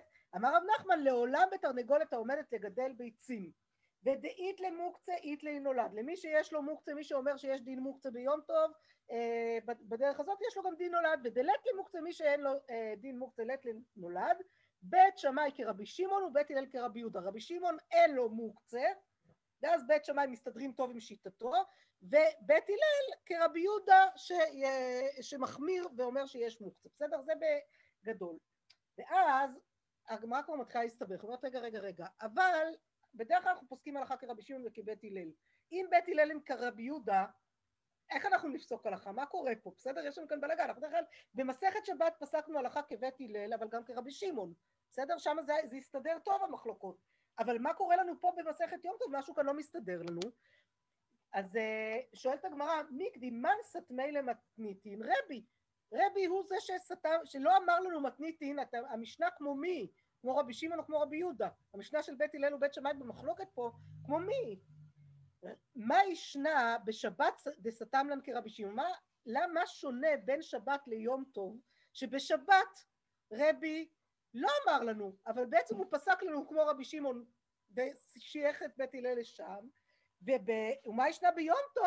ביום טוב דסתם לן כרבי יהודה. ב- ביום טוב, אה, אה, פתאום במסכת ביצה, מסכת יום טוב, הוא פתאום מעביר אותנו צד, בלי, לה, בלי, בלי, בלי להזכיר את זה בכלל, בלי להגיד כלום. למה? למה הוא עושה לנו כזה דבר? אמרי, וזה הכלל שבעצם מכוון אותנו לבסיס הראשון, שבת דחמירה ולא עתי לזלזול הבא, סתמן כרבי שמעון דמקל, אין לנו בעיה לסמוך על דעה מקלה. כי שבת חמורה, כולם נזהרים בשבת, כולם יודעים ששבת זה חמור. יום טוב דקיל, יום טוב שהוא קל, ועתי לזלזולי בי, סתם לן כרבי יהודה דמחמיר. וזה הנקודה הראשונה שהיה לי חשוב להדגיש אותה, שעל אף שברור לנו שבקדושה שבת יותר חמורה מיום טוב. ברור לכולם ששבת חמורה יותר מיום טוב. שבת היא שבת שבתון, יום טוב הוא רק שבתון, אין בו גם את המימד של שבת שבתון. אז ברור ששבת חמורה יותר מיום טוב. אבל דווקא בגלל זה יש לנו את החשש שיבואו לזלזל ואז נצטרך במשהו מסוים להחמיר יותר. להיזהר יותר דווקא ביום טוב כדי שהעם לא, כי אמרנו המסכת אנושית אז אנחנו קצת נזהרים גם מהאנשים ואיך הם יתגלגלו לשם, שלא יעשו טעויות דווקא בגלל זה. אז זה הכלל הראשון שעוד רגע נבחן אותו. אני עכשיו דווקא בגלל באמת הקוצר של הזמן, אני ככה חשבתי שהזמן מתחלק יותר אה, בשווה בינינו בשיעורים, אבל זה לא עבד לי, ולא רציתי באמת, לא רציתי לעצור את רבי עד שהגיע לכאן מאלון שבות, אז בסדר, רציתם שומעים מספיק כאן אה, באזור, אז זה לא נורא, ואני עוד אמשיך לדבר הרבה השנה, אבל אה, אז אני ככה מקצרת ממש ממש ממש, ומגיעה רק לקטע שסימנתי במודגש במקור ארבע, זה בעצם הסוגיה בדף ז עמוד ב', שבעצם מבססת לנו למה היה צריך את כל הנושא הזה של להתיר אוכל נפש ביום טוב, ויש לנו עניין שאם לא שרית לאם לא נתיר, עתי לאמנוי משמחת יום, יום טוב. כלומר, יש לנו עניין שאנחנו מנסים לבסס את שמחת יום טוב של האדם, ולכן אנחנו מנסה להקל ולתת לו, להתיר לו כל מיני איסורים שבדרך כלל הם איסורים, ניתן לו כל מיני אופציות ודברים, וגם הסוגיה שם בזין עמוד ב' היא מאוד נחמדה על המשנה הראשונה עדיין, אבל אני כרגע עוד פעם נאלצת ככה לקצץ אותה קצת, אבל uh, תלמדו, פשוט נגיע לשם עוד, עוד שבוע, אז זה לא, לא נשאר הרבה לחכות, ובכל מקרה העניין שם זה באמת ההדגשה הזאת של שמחת יום טוב. כל הסיפור הזה של יום טוב דקיל, ואנחנו כן, עם מוקצה, לא מוקצה, הסיפור הזה מחלוקת ראשונים ענקית. בסדר? לא ניכנס אליה עכשיו, אבל דעו לכם שזה לא פשוט. לנו זה היה נראה, כמו שאמרתי את זה עכשיו, כדבר פשיטה, ברור, כן, יופי, יש לנו את הכלל הזה והכל בסדר, זה לא פשוט. אבל הריף והרמב"ם פסקו אצל ההלכה, ובעקבותיהם גם השולחן ערוך פסק להלכה ככה, הרי מה כבר מתחיל לסייג. בסדר? אז תדעו שככה יש כאן איזה חתיכת, אה, מסתתר פה חתיכת סיפור בתוך הדבר הזה. הרמב"ם אומר לנו בפשטות, כל שאסור בשבת בין משום שהוא דומה למלאכה או מביא לידי מלאכה, בין שהוא משום שבות, הרי זה אסור ביום טוב, אלא אם כן היה בו צורך אכילה וכיוצא בה. עוד דברים שמותרים ביום טוב, כמו שהדבר בהלכות אלו, הוא מתחיל את הלכות יום טוב, זה פרק א' בהלכות יום טוב, וכל, אה, וכל שאסור לטלטלו בשבת, אסור לטלטלו ביום טוב, אלא לצורך אכילה וכיוצא בה. וכל שמותר בשבת, מותר ביום טוב, אבל אומר הרמב"ם, ויש ביום טוב מה שאין בשבת, איסור מוקצה, שהמוקצה אסור ביום טוב ומותר בשבת, מפני שיום טוב קל משבת אסרו בו המוקצה שמא יבואו לזלזל בו. וכבר תראו שהרייבד שם מכניס ככה בהשגה שלו, אה, אמר אברהם לא הכל שווים בזה, כלומר אה, יש מחלוקת ראשונים גדולה כאן מסביב לזה, בסדר? אז זה ככה, אה, הוא כבר רומז לנו, תדעו שזה לא כזה פשוט, אבל זה הרמב"ם, ובעקבותיו השולחן ערוך שפסק כך להלכה, מוקצה אף על פי שמותר בשבת, החמירו בו ביום טוב ואסרו. אז מה באמת ההבדל העצום הזה בין יום טוב לשבת בהקשרים האלה? בסדר, מאיפה בא בכלל ההבדל? יש כאן אה, אה, בחידושי הרמב"ן אה, הבנה יפה, אני חושבת ככה, חידוש יפה, אה, שהוא אומר, ולי נראה דאחי פירושו, דמתוך שהשבת אסורה בכל מלאכה, ואפילו באוכל נפש, כתיב בה לעולם כל מלאכה, וכן ביום הכיפורים. ומתוך שיום טוב מותר באוכל נפש, כתיב בו כל מלאכת עבודה לא תעשו. ואוכל נפש אינה מלאכת עבודה אלא מלאכת הנאה. כלומר ההבדל המהותי של מה, מה הותר לנו ביום טוב לעומת בשבת הכל אסור. כל מלאכה אסור. אנחנו יודעים מהשבת העיקר של, העיקרון שלה אמרנו שבת מנוחה. איך מגיעים לשבת מנוחה? קודם כל עובדים שישה ימים, מי שמתבטל שישה ימים כנראה לא מצליח להגיע לשבת מנוחה, לא מקיים את הציווי כמו שצריך, אז קודם כל כן, עובד שישה ימים, אבל גם מכין את עצמו לשבת, כל דבר שמזדמן לו אומר, זו לשבת, נכון? זה לשבת, מכין את עצמו כל שישה ימים לשבת, והיה ביום השישי והכינו את אשר יביאו, יש עניין של להכין מערב שבת לשבת, כדי שבשבת באמת נעשה את העצירה המוחלטת בדיוק להידמות לקדוש ברוך הוא, בדיוק כמו שהקדוש ברוך הוא עצר מכל מלאכתו, עשה שישה ימים מלאכה, אנחנו נדמים לקדוש ברוך הוא בעשיית המלאכה שישה ימים ובשביתה ממלאכה בשבת, בעצירה מכל מלאכה, ונחים, וינח ביום השביעי, ואנחנו מתדמים לו וינח ביום השביעי. ביום טוב הסיפור הוא אחר, ביום טוב מה שנאסר זה מלאכת עבודה. כלומר מותרת לנו מלאכת הנאה שגור... ששייכת לצורך של הגופני והנפשי באוכל טוב, בסדר? ודברים שקשורים לשמח את האדם. עכשיו זה לא שכל מלאכה שגורמת להנאה תהיה מותרת לפי זה ביום טוב, בסדר? כלומר, אם שלא תבוא לי מישהי עכשיו תגיד, אבל כשאני סורגת אני נורא נורא נהנית, אז האם מותר לי לסרוג ביום טוב? לא. בסדר? אז אני כבר אומרת, זה לא אוכל נפש. באמת לא נתנו לי להכין אוכל, אז זה- על זה דיברתי, אז על זה אפשר לומר לגמרי, יש, אני אומרת, יש שני ז'אנרים של, אה, כרגע אני אהיה קצת מגדרית ואגיד נשים ביום טוב, ויש את הז'אנר של שלא נהנות להכין אוכל, נורא נהנות לשבות ממלאכה לחלוטין ביום טוב, להכין, לעבוד קשה קשה קשה בערב יום טוב ולעזוב הכל, ויש את הז'אנר של אלה שאומרות לא, אין כמו החלה שיוצאת מהתנור ביום טוב, לא יעזור שום דבר, חמה, לוהטת. כן, אז הילדים שלי יעידו, יום שני של ראש השנה, אחת ההנאות היותר גדולות גם יום ראשון, אני שמה שעון שבת, מכינה, אל דאגה, מכינה את כל החלות מראש, הכל קפוא, הכל מסודר, אבל מוציאה מהמקפיא, בראש השנה בבוקר, הולכים לתפילה של חמש שעות, יש מספיק זמן שזה גם יפשיר וגם יפה, מכוונים את התנור לחצי שעה לפני סוף התפילה שיתחיל לעבוד, וחוזרים הביתה עם ריח של חלה. אני חושבת שאין שמחת יום טוב יותר גדולה מזה, זה ושניצלים ישר מהמחבת, אבל זה כבר צריך מישהו אחר שיתקן, כי אני נגד תיקון שניצלים באופן כללי, טוב שיש לי ילדים. אבל אה, שהחליטו לקחת את עצמם. אז יש שני, שני הז'אנרים, וזה בסדר. אני אומרת, את, את, את, בסיגים, את, את, את, את, בוריה, את עם אמא שלי, אמא שלי לא מוכנה לגעת במטבח, היא שמה על הפלטה בדיוק כמו שבאת והכל בסדר. אבל אפשר גם להפך, מצוין, אין בעיה, מצוין. אז אני אומרת, אפשר כך ואפשר כך. בכל מקרה, הרעיון הוא שהאדם באמת יגיע למצב של הנאה שהיא לא אותה הנאה שנדרשת בשבת, היא לא שייכת למנוחה, היא שייכת לשמחה. ושמחה יכולה להיות תלויה במלאכה, השאלה באיזה מלאכה, מלאכת עבודה, תעשייה לא שייך.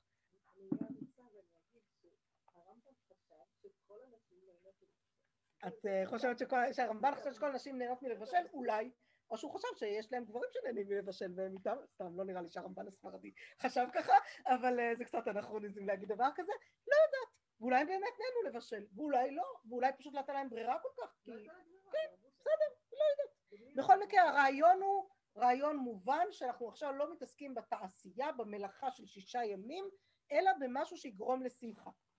אני רוצה אבל להביא אה, פירוש יפהפה של מרכבת המשנה, אחד מפרשני הרמב"ם, אה, שמסביר את הביטוי הזה של יום טוב דקיל והותר אוכל נפש, נמצא אתי לזלזולי בי, מה הזלזול? במה יזלזלו? לכאורה ההבנה הפשוטה שלנו הייתה שבגלל שיום טוב ואנחנו יודעים שמותר בו כל מיני דברים שלא מותרים בשבת אז אנחנו כבר נזלזל ונעשה עוד איסורים של יום טוב, נכון? נעבור על איסורים שאנחנו לא נדע בדיוק מה מותר לעשות ביום טוב, מה אסור לעשות, ועוד נרשה לעצמנו כבר לעשות עוד כמה דברים שאסור. אומר לנו מרכבת המשני חס ושלום, מה פתאום? ולדעתי נראה בוודאי אין הפירוש דיום טוב דקיל והוא איסור לאו, עתי לזלזול בי. דאיזה סברה שיזלזלו באיסור לאו? מה פתאום שנגיד על ישראל חס ושלום שהם יבואו לזלזל באיסור לאו של איסור מלאכה, מלאכת עבודה ביום טוב? אוי ואבוי, איך אפשר להגיד דבר כזה? אלא הכי כאמר. יום טוב דקיל והותר אוכל נפש נמצא עתי לזלזולי בי ולא יכין כל צורכו מערב יום טוב ולפעמים לא ימצא כל צורכו ביום טוב וימעט בכבוד היום כלומר הזלזול הוא בכבוד היום שלא הכנת מספיק מראש לא התכוננת לזה כמו שצריך ועכשיו אתה לא מוצא את הצרכים שהיית צריך להכין כדי שתוכל להכין אוכל נפש כי גם את זה צריך להכין כלומר המכולת סגורה ביום טוב. אם לא עשינו קניות במכולת בערב יום טוב אז אין מצרכים בבית, אז ממה נכין עכשיו את האוכל? וזה הזלזול בכבוד יום טוב. כבוד יום טוב הוא שיהיה אוכל טוב. איך תגיע לזה? בין אם תכין את הכל, כל צורכו לגמרי מערב יום טוב, בין אם נכין את זה גם ביום טוב עצמו, אבל מתוך דברים שכבר מוכנים לנו, התכוננתי, קלעתי את החלות, אפילו מרחתי את הביצה ושמתי במקפיא ככה, עובד, תדעו לכם, עובד טוב. ורק הוצאתי אותה ושמתי בתנור, זה משהו אחר מאשר להתחיל עכשיו, וכן, כבר קרה לי גם שלשנו, לא אני לשתי, הבן שלי לש, אבל אני בלי המיקסר לא זה, אבל הוא אמר לי, אין בעיה, בואי תני לי, הידיים שלי עושות את זה טוב, גם הידיים שלי שווה עושות את זה טוב. למה? כי היו לנו אורחים, ופתאום הלכו יותר חלות ממה שתכננו, והיה שלושה ימים, שני ימים של ראש שנה ושבת, ומזל שהיה שעון שבת על התנור, אמר לי, אמא, אל תלחצי, תוציאי עוד חלה, יהיה בסדר, אני אחר כך אחרי האוכל אלוש בצק ונעשה חדש ויהיה בסדר, והיה לנו חלות טריות לשבת, זה היה כיף, בשביל זה צריך עירוב תבשילים כמובן. בסדר, משום מה אחי אסור מוקצה דהכנה, מה שאין כאן שבת נחמיר, ומי שלא טרח בערב שבת לא יאכל בשבת, והכל מזומן לסעודה לכבוד היום, ולא ראיתי לזלזולי, משום הכי לא גזרו על מוקצה דהכנה, וזה לא שייך אלא במוקצה דהכנה גרדה, ואז הוא מסביר לנו כאן, הוא מצמצם, הוא ככה קצת פותר גם את מחלוקת הראשון, אומר, אל תחשבו שכל מוקצה אסור. עשו מוקצה דהכנה, משהו מסוים מאוד, שזה מכוון אותנו למה להתכונן, למה לעשות, על מה לשים את הדגש. אבל בשערי מוקצה דלא חזי למידי כמו שבות דזריקה, ודאי שבות שבת חמיר, כדי אמרינן דביצה דף כ"א, ויש לנו למה לחכות גם לדף כ"א.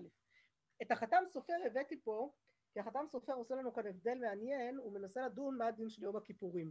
הבאתי את זה כי אנחנו נמצאים עכשיו ככה ערב ראש השנה וערב אה, יום הכיפורים, אז חשבתי שנכון גם לעסוק, אם כבר עוסקים בהבדלים בין שבת ליום טוב, תכף נגיע גם לראש השנה עוד רגע, אבל לפני שמגיעים בין שבת ליום טוב אה, בכלל, אז רגע, יום הכיפורים הוא יום מבלבל בהקשר הזה, והחתם סופר דן פה בעניין הזה, והוא אומר ככה, יום טוב דקיל וכולי, ויש לעיין ביום כיפור, אי לשבת דמי או ליום טוב, האם הוא דומה לשבת או דומה ליום טוב.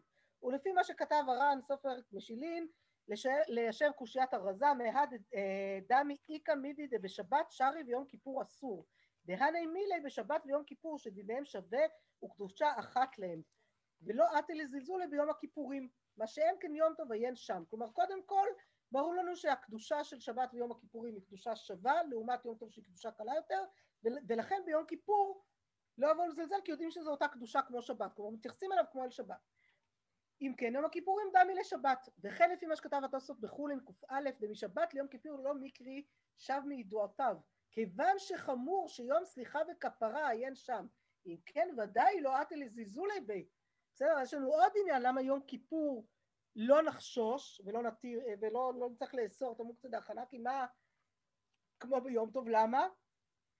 בגלל שביום כיפור זה יום סליחה ומחילה, ומי בכלל מתעסק עכשיו באוכל, אין אוכל נפש ביום כיפור, בסדר? אין לנו בכלל, הסיפור לא מתחיל, כאילו, אבל מה זאת אומרת אין אוכל נפש? צריך להאכיל את הילדים, וצריך להאכיל את הילדים, כמו בשבת, מה שהכנו להם מראש, אנחנו לא מתחילים עכשיו לבשל להם, כי זה לא יום טוב, זה יום כיפור, אותה זה, אבל גם יום סליחה ומחילה, נו, אתה לא תתעסק עכשיו בזה, אין לי חשש, ולכן אני לא צריך גם אה, לחשוש בדברים אחרים. בסדר? אני ככה אה, אה, מדלגת קצת. הקטע האחרון שהבאתי זה קטע שאני מאוד מאוד אוהבת במסכת ביצה גם כן, בדף ט"ו, אה, עוד שבועיים, כאילו ממש המסכת ככה תיגמר מהר גם, היא מסכת קצרה זה נחמד, אבל היא לא, היא לא קלה, ביצה קשה, בסדר? היא, לא, היא באמת לא מסכת קלה כל כך, אבל היא יפהפייה, אה, והקטע הזה הוא קטע שהבאתי אותו בגלל באמת הקישור לראש השנה גם, מחלוקת יסודית מאוד בין רבי אליעזר ורבי יהושע למה מהותו של יום טוב, מה צריך, איזו מין שמחה אמורה להיות לנו ביום טוב, מה המהות של היום הזה, ותכף נראה איך זה גם קשור לראש שנה. תנו רבנן, מעשה ברבי אליעזר שיושב ודורש כל היום כולו בהלכות יום טוב. יצתה כת ראשונה, אמר הללו בעלי פטסים, בעלי פטסים זה יש להם אה, חביות מאוד מאוד גדולות, כלומר הם, אה, יש להם המון הכנות לסעודה שלהם, אז אין להם זמן לשבת עכשיו איתי בדרשה הוא יושב ודורש כל היום כולו, כן? יום טוב, הוא יושב והרב לא מסיים לדבר, בסדר? אז לאט לאט אנשים uh, מתייאשים, רואים את השעון, רואים מה מחכה להם, הפלטה כבר נדלקה, התנור כבר מתחיל, צריך לבדוק מה קורה שם, אז, אה, אז יוצאת כת ראשונה, הוא אומר, אה, אלה יש להם המון הכנות לסעודה, לכן הם יוצאים. כת שנייה אמר הללו בעלי חביות, יש להם קצת פחות הכנות, אבל גם להם יש עוד הרבה הכנות. כת שלישית אמר הללו בעלי קדין. כת רביעית אמר הללו בעלי לגינים, זאת אומרת הולך פחות מבחינת כמות ההכנות שיש להם, כמות הדברים שהם צריכים לזה. כת חמישית אמר הללו בעלי כוסות, התחילו כת שישית לצאת, הגענו כבר לכוסות, כן, מה יש לכם לצאת? אתם אין לכם כלום הרי, נכון? אמר הללו בעלי מהרה, אתם סתם יוצאים, אין לכם בכלל מה להכין, אז בשביל מה אתם יוצאים? קילל אותם, בסדר? כאילו מה אתם תשארו, תלמדו תורה, מה אתם יש לכם לצאת בכלל עכשיו? נתן עיניו בתלמידים, התחילו פניהן משתנים, רבי אליעזר העיניים שלו יכולות אה, להחריב עולם, בסדר? זה לא צחוק שהוא נותן עיניו בתלמידים, התחילו פניהן משתנים, התחילו להיבהל, ראה אותם נבהלים, אמר להם, בניי, לא לכם אני אומר, אלא להללו שיצאו, שמניחים חיי עולם ועוסקים בחיי שעה. יש לכם הזדמנות לשבת ללמוד תורה ואתם הולכים לעסוק בחיי שעה, מה נזכר איתכם? בשעת פטירתן, בסוף, בסוף, בסוף הוא גם כן סיים לדבר, בסדר, שלח אותם הביתה לאכול אי שם בסוף היום, בשעת פטירתן אמר להם, לכו, איכלו משמנים ושתו ממתקים ושילחו מנות לאין נכון לו, כי קדוש היום לאדוננו, ואל תעצבו כי חדבת השם עמה עוזכם. תראו במקור 11, הבאתי את המקור של הפסוק הזה שאותו הוא ציטט שם. המקור בנחמיה, והסיפור הוא יפה כי זה בדיוק uh, מביא אותנו למה שאנחנו מתקרבים עכשיו. ויאספו כל העם כאיש אחד אל הרחוב אשר לפני שער המים, ואמרו לעזרא הסופר להביא את ספר תורת משה אשר ציווה השם את ישראל. ויביא עזרא הכהן את התורה לפני הקהל מאיש ועד אישה וכל מבין לשמוע, דרך אגב תשימו לב כולם נמצאים שם, כן, מאיש ועד אישה, כל מבין לשמוע, כולם שייכים בסיפור, בסיפור הזה, כן, שם אין אה, הפרדות. אה, ביום אחד לחודש השביעי, מתי קורה כל הסיפור הזה? ראש השנה. נאספים, מביאים את ספר התורה, פתאום מגלים מחדש את ש... את המצוות ששכחנו כבר בגלות, ומה קורה שם, ויקרא בו לפני הרחוב אשר לפני שער המים, מן הסתם לא סתם שער המים, מן האור עד מחצית היום, נגד האנשים והנשים והמבינים, ואוזני כל העם אל ספר התורה. אה, ואז חלה שם התרגשות מאוד גדולה מכל מה שהם מגלים, והם מתחילים לבכות, ומתחילים ככה להיבהל מכל מה שהם אה, שומעים, ויאמר נחמיה הוא התרשתה ועזרא הכהן הסופר והלוויים המבינים את העם לכל העם. היום קדושו להשם אלוקיכם, אל תתאבלו ואל תבכו, כי בוכים כל העם כשומעם את דברי התורה. אומר להם נחמיה ועזרא, רואים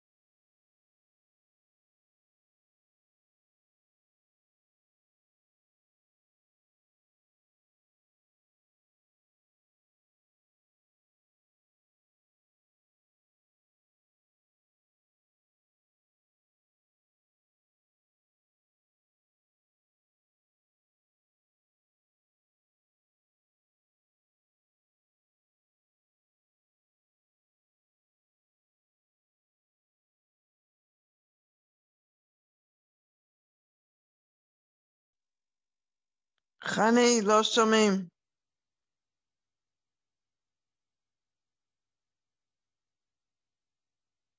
לא יודעת למה הוא החליט לשים על מיוט, סליחה, תודה שאמרתם.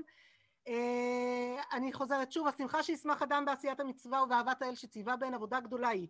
וכל המונה עצמו משמחה זו ראוי להיפרע ממנו, שנאמר, תחת אשר לא עבדת את השם אלוקיך בשמחה ובטוב לבב. וכל המגיס דעתו וחולה כבוד לעצמו מתכבד בעיניו במקומות אלו חוטא ושוטה. ועל זה הזהיר שלמה ואמר אל תתהדר לפני מלך, וכל המשפיל עצמו ומקל גופו במקומות אלו, הוא הגדול המכובד העובד מאהבה. וכן דוד מלך ישראל אמר, ונקלותי עוד מזאת והייתי שפל בעיניי. והן, ואין הגדולה והכבוד אלא לשמוח לפני השם, שנאמר, והמלך דוד מפזז ומחרקר לפני השם. בריך רחמנא דסייען, כך מסיים הרמב"ם, וכך אני אסיים, שבאמת השמחה הגדולה שנזכה באמת לשמוח לפני השם, לשמוח מתוך החיבור לקדוש ברוך הוא, מתוך ההסתכלות עם העיניים למעלה, ושנזכה שמתוך כל השמחה, תיום טוב הזאת שתהיה לנו גם בראש השנה וגם בעזרת השם בחג סוכות שהוא החג של השמחה, של שמחת בחגיך, של שמחת בית השואבה ושל הכל, שנזכה מתוך זה גם ל"ונתתי גשמכם ביתם" ולהשרות את השמחה הזאת בכל דבר ודבר שנעשה, על ידי לימוד תורה כמובן. שתהיה שנה טובה ומתוקה, בשורות טובות, מאוד.